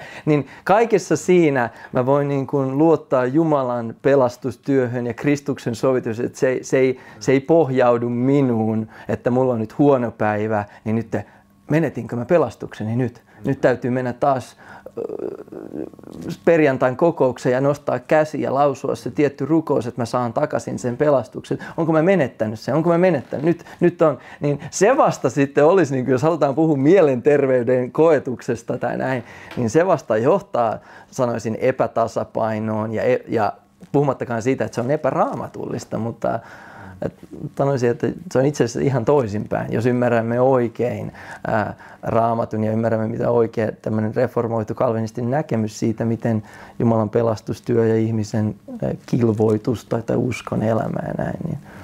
Tuohon on helppo yhtyä. Ja, ja, siis, siis sen todellisuuden käsittäminen, että Jumala on ihan oikeasti rakastanut meitä ennen maailman perustamista. Mm. Ja hän on oikeasti lahjoittanut kaikki Kristuksessa, piste. Ja hän ei niinku katsonut ensin, että mit, mit, mit, mitä se eilis teki, mm. Va, vaan niin puhutaan nyt, puhutaan nyt niinku siitä mm. ehdottomasta rakkaudesta mm. hyväksynnässä Kristuksessa, niin se itse asiassa raama, raamatullisesti tuottaa juuri tätä lepoa ja tätä hy- hyvää, hyvää kilvottelua. Mm. Joo, ja tää, tääkin on hauskaa, että välillä meitä, tai mäkin on kuullut, ja tekijät on varmasti kuullut, jotkut, jotkut syyttää meitä siitä, että me kilvoittelemme tai puhumme kilvoittelusta liikaa, jotkut syyttää meitä siitä, että me emme puhu siitä tai ei me ollenkaan. Tai niin kuin, että, että jotkut väittää sitä, että me vaan puhutaan armo, armo, armo, ei mitään parannuksen tekoa, ei mitään muutosta tai näin. Ja sitten jotkut taas väittää vastaan, että me puhutaan liikaa parannuksen teosta, mielenmuutoksesta, siitä, että täytyy ihmisen elämässä muutos ja näin. Mutta ehkä se on hyvä asia, koska Raamattu nimenomaan puhuu näistä kaikesta, niin ehkä se on hyvä, että tulee tällaisia kritiikkejä, vaikka ne ei ole sitten oikeita kritiikkiä loppujen lopuksi, mutta ehkä se on itse asiassa merkki siitä, että pyrimme olemaan sillä niin kuin Raamatun tiellä siinä, että puhumme kummastakin. Mieluummin otan tällaista kritiikkiä vastaan kuin siitä, että miksi te ette koskaan puhu Jumalan armosta. koska, niin. koska, koska se, tota, ehkä jos katsoo miten Paavalikin, mm. minkälaista kritiikkiä hän sai, mm.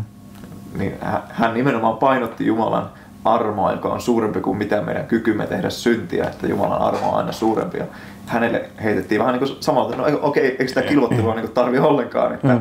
et, et, mm. vaan niin kuin tehdään syntiä, että Jumalan armo tulee suuremmaksi. Tämä ei tiedäkään. Ei tiedäkään, joo. Kyllä. Joo. Äh... Että, no, vielä voisi sanoa, että niin semmoinen niin roomalaiskirjeen Tutust, ei vaan tutustuminen, kun opi, opiskeleminen tietyllä tavalla, niin, mm. niin, niin tämä auttaa kristityn mielenterveyttä ihan oikeasti, että kun, kun Jumalan pyhyydestä ja, ja ihmisen syntynnistä ja Kristuksen työstä ja sitten mit, mitä se tarkoittaa nyt sitten kristittynä elää, niin se tasapainottaa kummasti. Koska jos me nyt eletään Suomessa, jossa ei ole kovin, kovin suuria niin kuin, äh, haasteita vielä, niin kuin ulkoisesti, eikä välttämättä sisäisestikään seura- seurakunnassa, mutta, mutta sitten jos asetetaan meitä oikeasti sellaiseen tilanteeseen, missä se on, niin kuin, että me, me pidetään uskontunnustuksesta kiinni tai sitten tai, tai, tai menetetään niin kuin henki, niin, niin siinä vaiheessa oikeasti se, se mielenterveyskysymys tulee niin kuin pinnalle, että, että niin, minkälainen jumalakuva meillä on, kestääkö se tämmöisen, että me nyt asetetaan tällaiseen vaikeaan tilanteeseen. Ja, ja tietty niitä tulee ihmisen elämässä, jotenkin elämässä enemmän kuin muuten. Hmm. Joo, eli siinä mielessä voitaisiin myös kiteyttää tähän, että pohjimmiltaan se on just se, että ja niin kuin me ollaan omassa elämässämme huomattu ja nähty myös, että juuri tämä niin kuin raamatullinen ymmärrys Jumalasta ja pelastuksesta ja se, mitä kutsutaan kalvinismiksi ja reformoiditeologiaksi, niin juuri päinvastoin kuin että se saisi meidät niin kuin menemään ihan niin kuin, jotain niin kuin mielenterveysongelmia pelastuksen liittyen. Päinvastoin se on se, joka niin kuin antaa meille sen ankkurin ja pohjan ja, ja aiheuttaa meissä todellista semmoista tasapainoa ja kypsyyttä ja terveyttä. Ja se, se, se, niin, että se on ehkä tämmöinen käytännön, niin kuin, äh, käytännön elämässä sitten, että miten, niin kuin, miksi nämä asiat on niin tärkeitä. Ja sanoisin näin, että siksi kans, että miksi Paavali Efesolaiskirjeessä aloittaa koko kirjeen näillä puhuen näistä vaikeista asioista, Jumalan pelastustyöstä. Sitten kun myöhemmin hän puhuu siitä, että miten kristityn tulisi elää, niin hän, just, että hän pohjustaa näihin suuriin totuuksiin ja siitä, että se on Jumalan armon teko, niin siitä on sitten niin kuin, siitä on se oikea lähtökohta lähestyä kaikkea elämän ylä, ylä- ja alamäkiä. Uh, täällä oli tämmöinen kysymys kans, tai no tämä ehkä ei ollut niin paljon kysymys, mutta tuli kysymyksenä. Uh, Tota, tässä, tässä sanotaan näin, että tämä tuli sieltä tosiaan Porvoon ää, siellä tapahtumassa, siellä sai yleisöstä antaa ja kirjoittaa paperille, niin oli tämmöinen kysymys, että on eri asia julistaa oikeaa ja puhdasta evankeliumia kuin alleviivata toisten harhaisten väärää oppia. Viittaan saarnoihin, joissa korostettu, miten väärässä karismaatikot, erityisesti helluntailaiset, ovat seksuaalietiikka kannanotossaan ja varsinkin kielillä puhumiseen liittyvässä opetuksessaan. Kysyisinkin nyt, missä aito suru näiden väärässä olevien sokeudesta ja halu kutsua heitä parannukseen? Öö, no, oletan, että ainakin o, että jossain määrin tämä viittaa ilmeisesti minuun, kun tuossa tuo seksuaalietiikka kannanotto. Uh, ehkä t- tämä on semmoinen, mistä m- m- jossain määrin suurin osa ei tiedä, kuka mä oon mistään, mutta sitten jos tietää, niin okei, okay, mä oon nähnyt sen yhden klipin. Uh, viittaa tosiaan, niin, tehtiin mun yhdestä saannasta semmoinen klippi, jossa, jossa kritisoin sitä ja sen voi katsoa, jos kiinnostaa. Uh, löytyy YouTubesta, mutta se, ehkä se kysymys tässä, tuossa lopussa, että kysyisin nyt, missä aito suru näiden väärässä olevien sokeudesta ja halu kutsua heitä parannukseen. Niin kuin, jos mä nyt tässä vastaan, saatte kommentoida, jos haluatte, mutta äh, ehkä mua hämää se vähän tässä, että miten tämä kysymys, että onko tämä niinku kysymys että vähän niinku ristiriidassa itsensä kanssa, että alussa se näyttäisi olevan siihen, että ei ole niinku tämä, että, että meidän tulee julistaa oikeaa ja puhdasta evankeliumia, ja siihen ei kuuluisi alleviivata toisten harhaisten vääräoppia. Ja sitten viittaus tuohon saarnoihin, oli se sitten minun tai, tai muiden yleensä. Niin vähän niin kuin sitä, että ei ole, ei ole hyvä puhua näistä muiden äh, harhoista. Näin.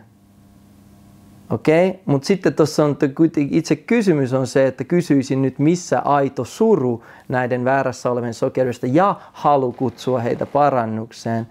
Eli kuitenkin tuossa lopussahan niin tämä kysymyksen kysyjä ilmeisesti sitä, että pitäisi olla surua tässä väärässä olevien sokeudesta ja halu kutsua heitä parannukseen. Uh, se on ehkä just vaikea tämmöisiä tiettyjä kysymyksiä, jotka on niin kuin aika ladattuja, ladattuja tietyillä niin kuin olettamuksilla uh, ja näin. Mutta miten mä nyt pyrkisin tätä vastaamaan ehkä siinä, että niin, on tietysti ero julistaa oikeaa ja puhdasta evankeliumia, kun taas sitten puhua jostain vääristä. Mutta sanoisin, että jo, jollain tasolla vähintäänkin oikean ja puhtaan evankeliumin saarnaaminen vaatii tietyissä tilanteissa sitä, että, että tota alleviivataan ja vastustetaan semmoista oppia, joka vähintäänkin sitten liittyy väärän evankeliumin ymmärtämiseen, niin kuin me nähdään Uudessa testamentissa. Sitten tietysti se kysymys on, että jotkut asiat, jos ne ei niin kuin suoraan siihen liity, niin onko ne tarpeeksi tärkeitä, just tämä seksuaali- ja etiikan kannanotto helluntaikirkon tai sitten kielellä puhumisen niin kuin väärinkäyttöä tai väärinymmärrystä tai näin. Ää, ei ne ole tietysti yhtä tärkeitä kuin, niin kuin väärän evankeliumi, mutta sanoisin, että ne on tärkeitä ja itse, itse näin tärkeinä niistä kommentoida ja, ja tota, ainakin minulla se ajatus tulee siitä, että okei, jos me uskotaan koko Raamattu kokonaisuudessaan, niin alusta tietysti asti on se, että Jumala määrittää seksuaalisuuden ja miehen ja naisen ja kaikki nämä, ja sitten on vääränlaiset syntiset halut ja muuta. Ja mä näin sen kannanoton, miten se oli kirjoitettu, niin ongelmallisena ja petollisena. Sitä sitten muutettiin äh, syystä tai toisesta, en tiedä. Äh, Mutta sitä muutettiin ja se on hieman parempi, mutta siinä muutetussakin, joka on se, joka tänäkin, ehkä mä joskus teen siitä vielä sitten videon omia näkemyksiä, mutta siihenkin voi tietyllä tavalla lukea ne samat. Se on tarpeeksi avonaisesti kirjoitettu myös. Ää,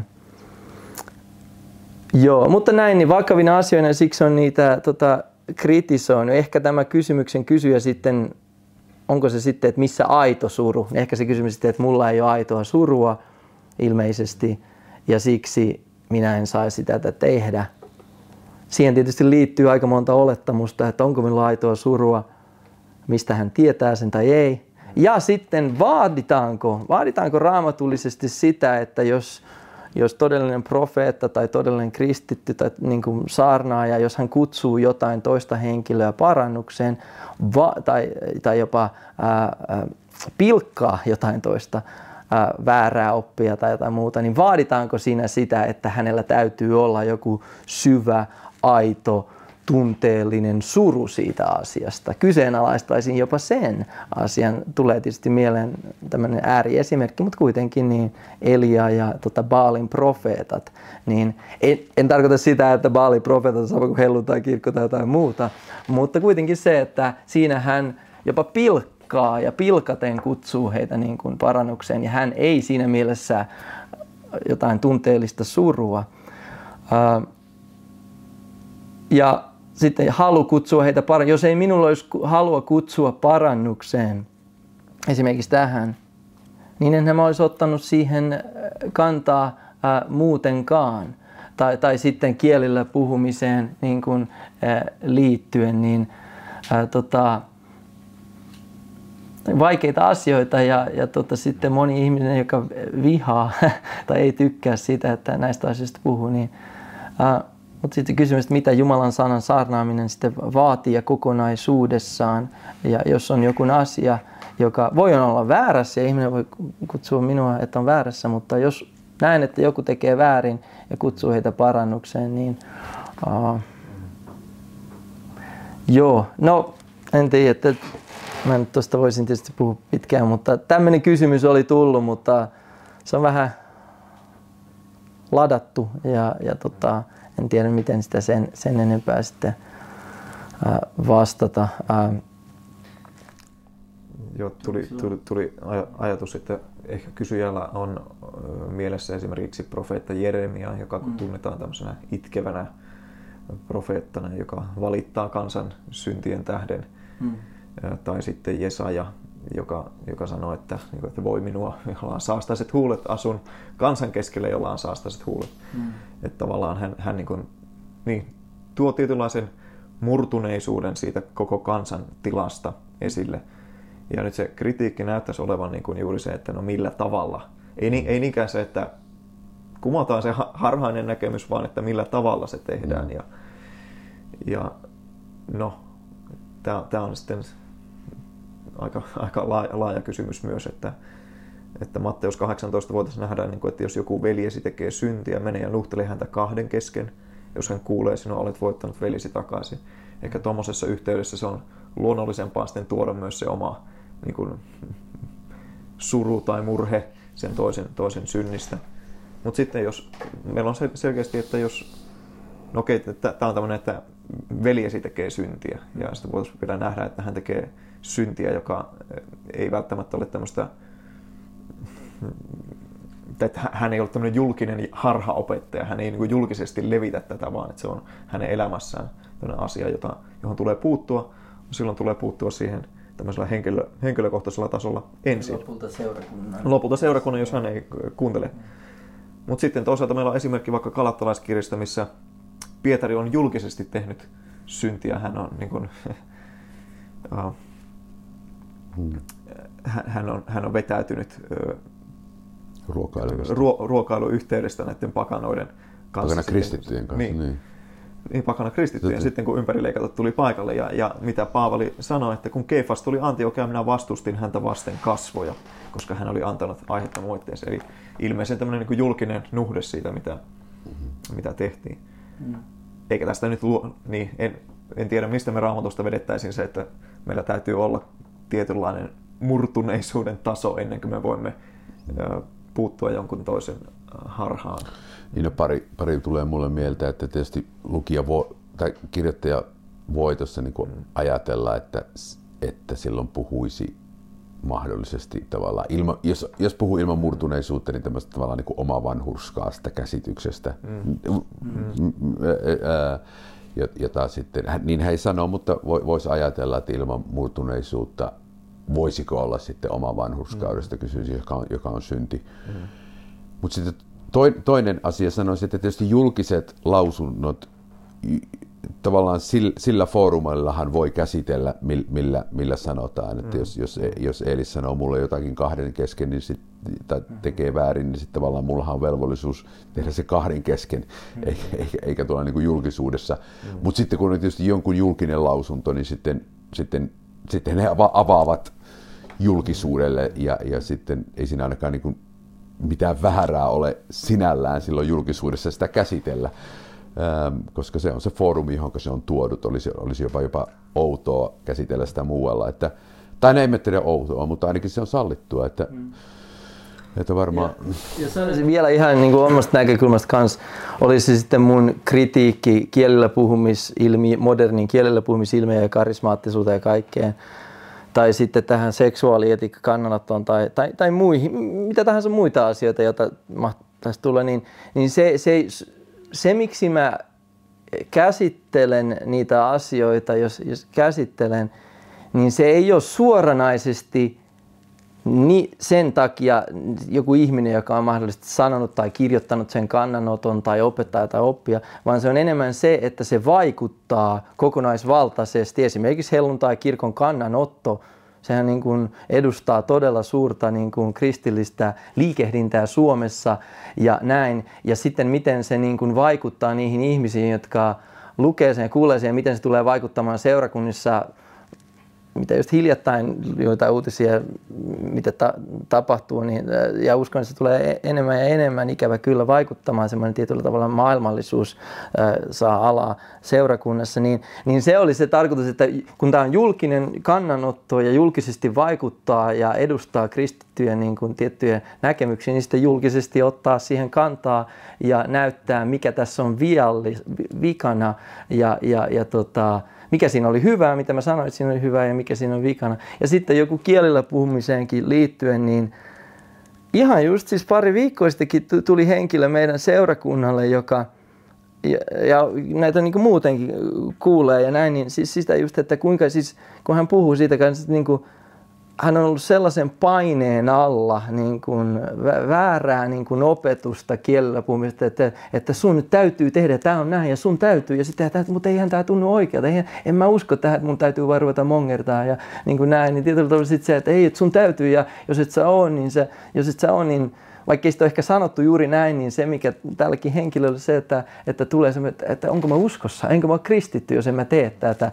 Niin nämä, siis tämmöisen niin kuin väärä opetus ja harhaanjohtava opetus näistä asioista, nämä rikkoo ihmisiä niin kuin todella ja niin kuin rikkoo todellisen uskovan, todellista, jos puhutaan mielenterveydestä tai semmoista tasapainoisesta kristityn elämästä, niin ei nämä ole vain jotain sellaisia akateemisia tyhjänpäiväisiä väittelyitä, vaan niin kuin ihan käytännön tasolla kristityn elämässä, niin sitten että, että ei, se niin kuin, ei, ei mulla paljon toivoa sille, että esimerkiksi jos nyt just, just ihan harhaopettajasta puhutaan, en mä nyt viittaa just tähän, mutta just yleisellä tasolla, jos ottaa kantaa, että tässä on vaikka joku opettaja opettaa väärää evankeliumin harhajalmoikyyn ja siitä on niin kuin mainittava, koska monet ehkä on kuunnellut sitä, niin ei se ole niin paljon siitä se, että juuri se harhaopettaja kääntyy ja tekee parannuksen. Mahtava juttu ja kiitos Jumalalle, jos näin tapahtuu. Mutta se on enemmänkin se, että julkisesti otetaan kantaa tai vähintäänkin seurakunnan kontekstissa tai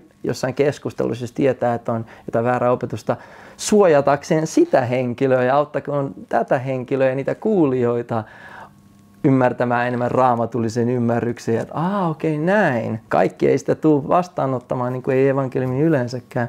Mutta niin kuin, eli se ei ole vaan siinä, että tietyllä tavalla kutsu parannukseen, vaan ottaen kantaa julkisia oppeja, julkisia lausuntoja ja antaa vaihtoehtoinen, jota minä nyt tässä tilanteessa uskon, enemmän raamatullinen näkemys ja tuoda se julki ja sitten ihmiset saa sitten olla eri mieltä, jos haluaa, tai samaa mieltä, jos haluaa, näin. Um. Mm.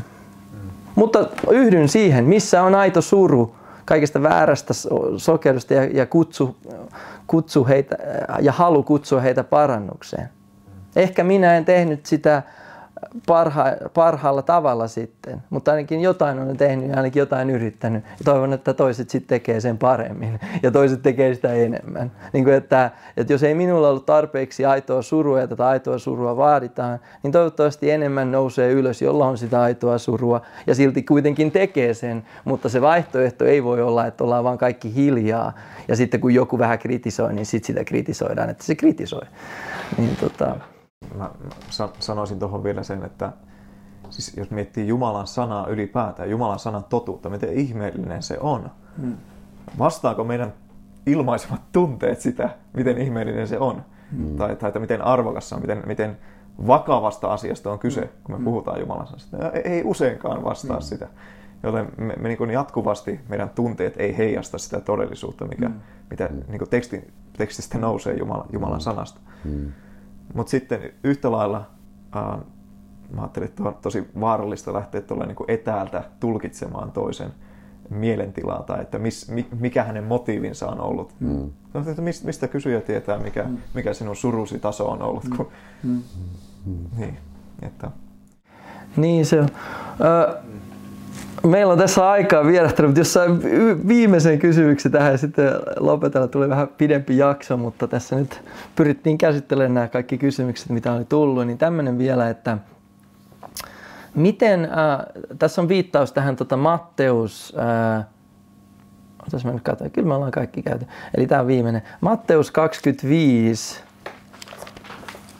äh, ja luku, ei kun jae neljäkymmentäyksi, Matteus kaksikymmentäviisi. Jae neljäkymmentäyksi. Uh,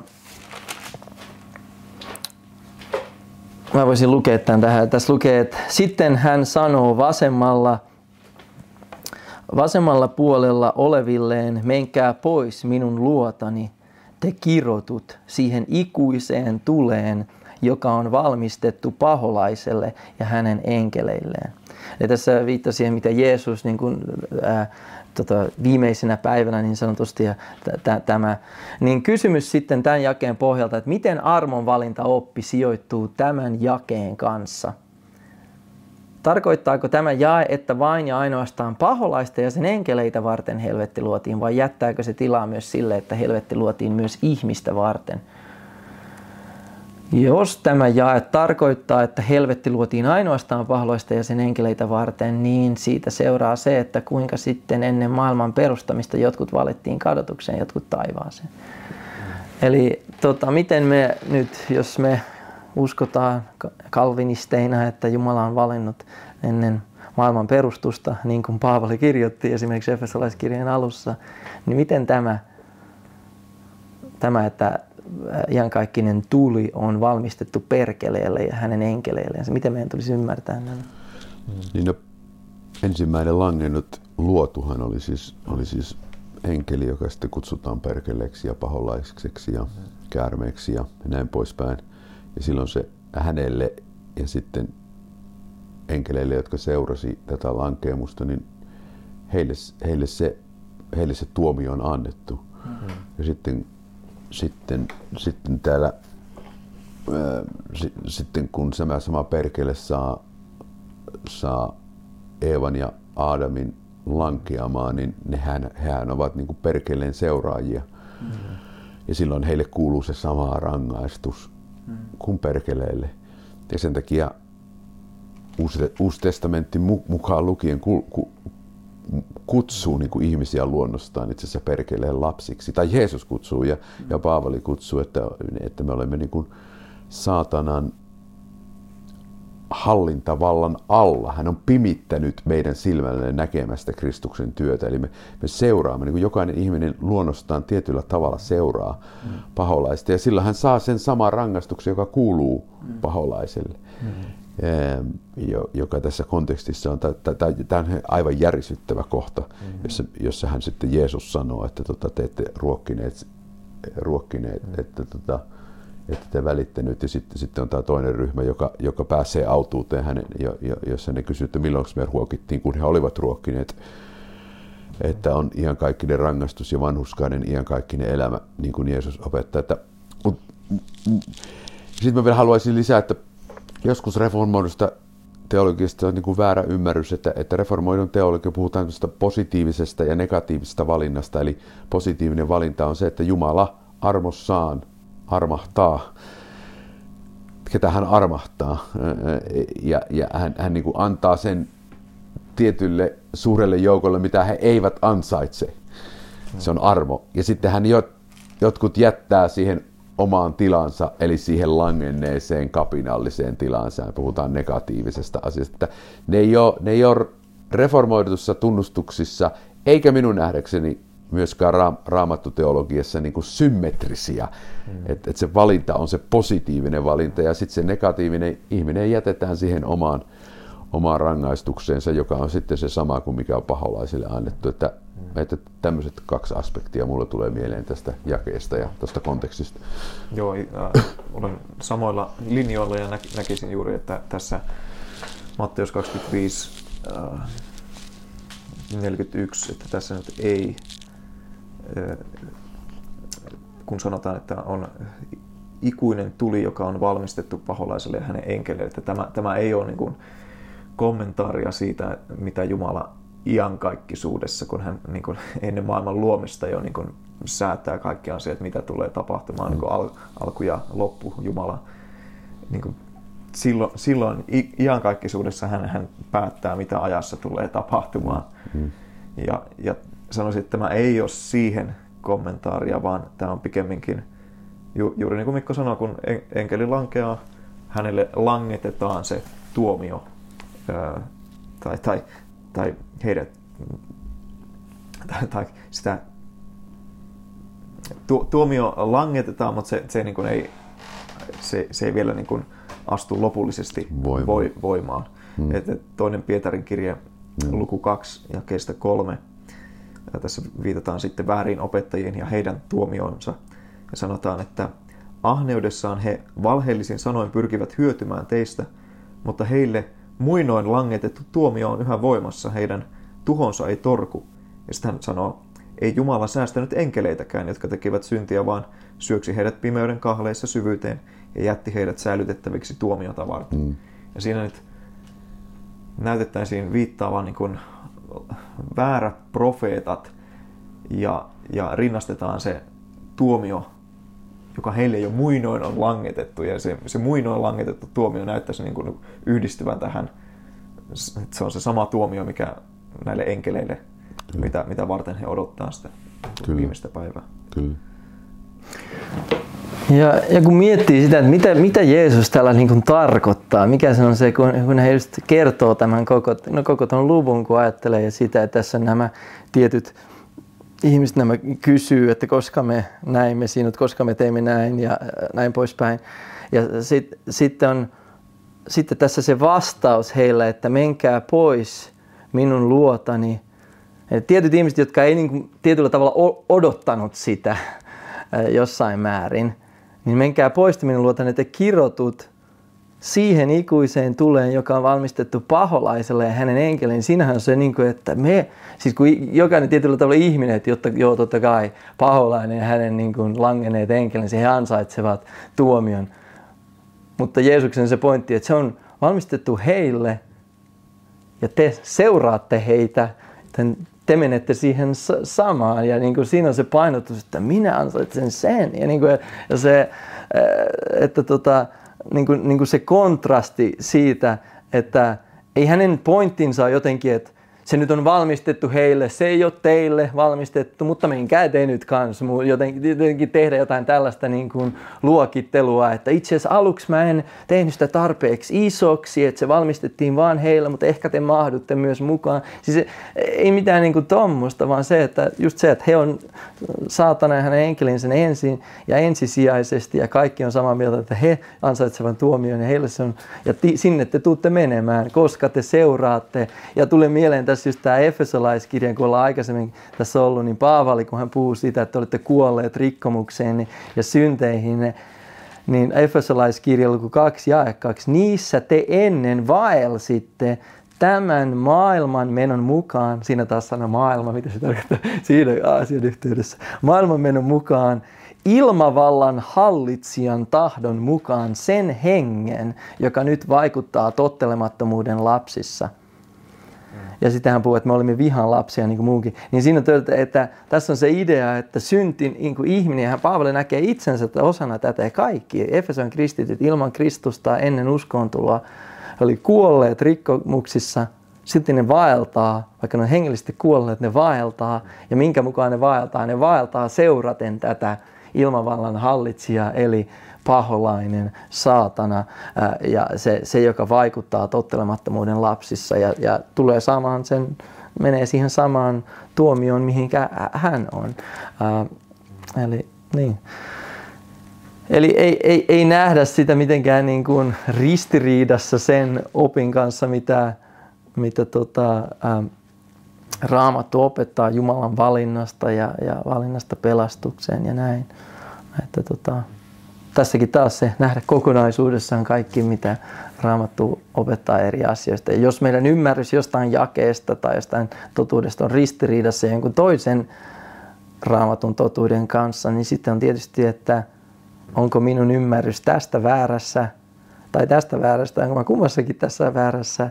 Mutta kuitenkin, että se meidän tulisi niin kuin harmonisoida ja ymmärtää, mitä Jumalan sana kokonaisuudessa opettaa. Eelis, olisiko sulla? Joo, mulle tuli vielä, nousi mieleen roomalaiskirjan luku yhdeksän, ja siellähän tunnetusti Jumala puhuu myös näistä kahdenlaisista astioista, joista toiset on arvokkaaseen käyttöön valmistettuja, tai, tai sanotaan, että valmist, Jumala on valmistanut kirkkauteen. Ja sitten toisaalta puhutaan niistä astioista, joita Jumala niin kuin suuressa pitkämielisyydessä ja kärsivällisyydessään niin kuin kärsii näitä astioita, vihan astioita kohtaan, jotka on valmistettu tuhoon. Eli tuossa nyt on sitten, jos näitä haluaa lähteä harmonisoimaan, että okei, menkää siihen tuleen, joka on valmistettu perkeleelle. No, mutta sitten tässä on teksti, joka sanoo, että teidätkin on itse asiassa valmistettu tuhoon. Eli niin, et, et, et si, siinä on yksi kohta kanssa, missä... Ja nyt, nyt en ehtinyt tarkistaa, mutta että voi olla, niin kuin Mikkokin sanoi, että itse asiassa tästä roomalaiskirjan ysin tekstistäkin voi nähdä sen, että, että millä lailla nämä on valmistettu, niin käytetäänköhän niissä jopa eri sanoja, että ne ei ole ihan niin kuin yhtä, yhtälaisella niin kuin symmetrisellä tavalla valmistettu, vaan että siinä on juuri se, niin kuin, että ne, mitkä valmistetaan kirkkauteen, siinä, siinä on se Jumalan aktiivinen, armollinen pelastustyö. Joo. Ja sitten Uh, jotka valmistetaan tuhoon, niin ne on pikemminkin, että ne jätetään siihen mm. oma, oman... Niin, kuin niin kyllä molemmat, molemmat siellä on, ja tietyllä aktiivisuudella Jumala on siinä mukana, mutta mm. sanoisin, että jopa luvussa yhdeksän, niin se, se, se kulminaatio on niissä armon astioissa Jumalan mm. armon ylistykseksi iankaikkisesti, mm. niin kuin Efesolais yksi. Mm. Mm. Joo, kyllä, okei, mutta meillä on tässä aika vierähtänyt, mutta ainakin kaikki mitä mä nyt löysin, ne kaikki kysymykset mitä Jim oli lähettänyt ja muuten, niin, niin tota, katettiin kaikki kysymykset, vastattiin jonkun verran, en tiedä onko ää, tota, jokaisen kysyjän vaatimuksen mukaisia vastauksia sitten, mutta pyrittiin ainakin. Ää, ja tuota, toivottavasti tästä oli apua ja auttoi selkeyttämään tiettyjä asioita. Ja tosiaan rohkaistaan esimerkiksi noita kirjoja tai sitten niitä opetuksia sieltä, jos et ole katsonut. Ja, ja tota, on tietysti paljon muutakin materiaalia, jos pyrkii näitä asioita enemmän oppimaan ja ymmärtämään. Ää, mutta ennen kaikkea, niin kuin tässä on monta kertaa tullut, ää, painostettu sitä, että meidän pyrkimys on, ja toivomme, että jokaisen kuulijankin ja jokaisen kristityn ää, vilpitön pyrkimys ää, ymmärtää Jumalan sanaa ää, oikein ja kokonaisuudessaan. Ja sitten tietystä asioista voidaan väitellä ja olla joskus eri mieltäkin, mutta se tulisi aina olla niin kuin pyrkimys siinä, että mitä Jumalan sana sanoo, ei se, että mikä on minun ajatukseni ja nyt pyrin Raamattua saamaan sen mukaan, vaan alistua Jumalan sanan auktoriteetille. Mutta kiitos teille kuulijat ja tota, palataan taas sitten toisella ajalla toisen aiheen kanssa. Kiitos tästä ajasta.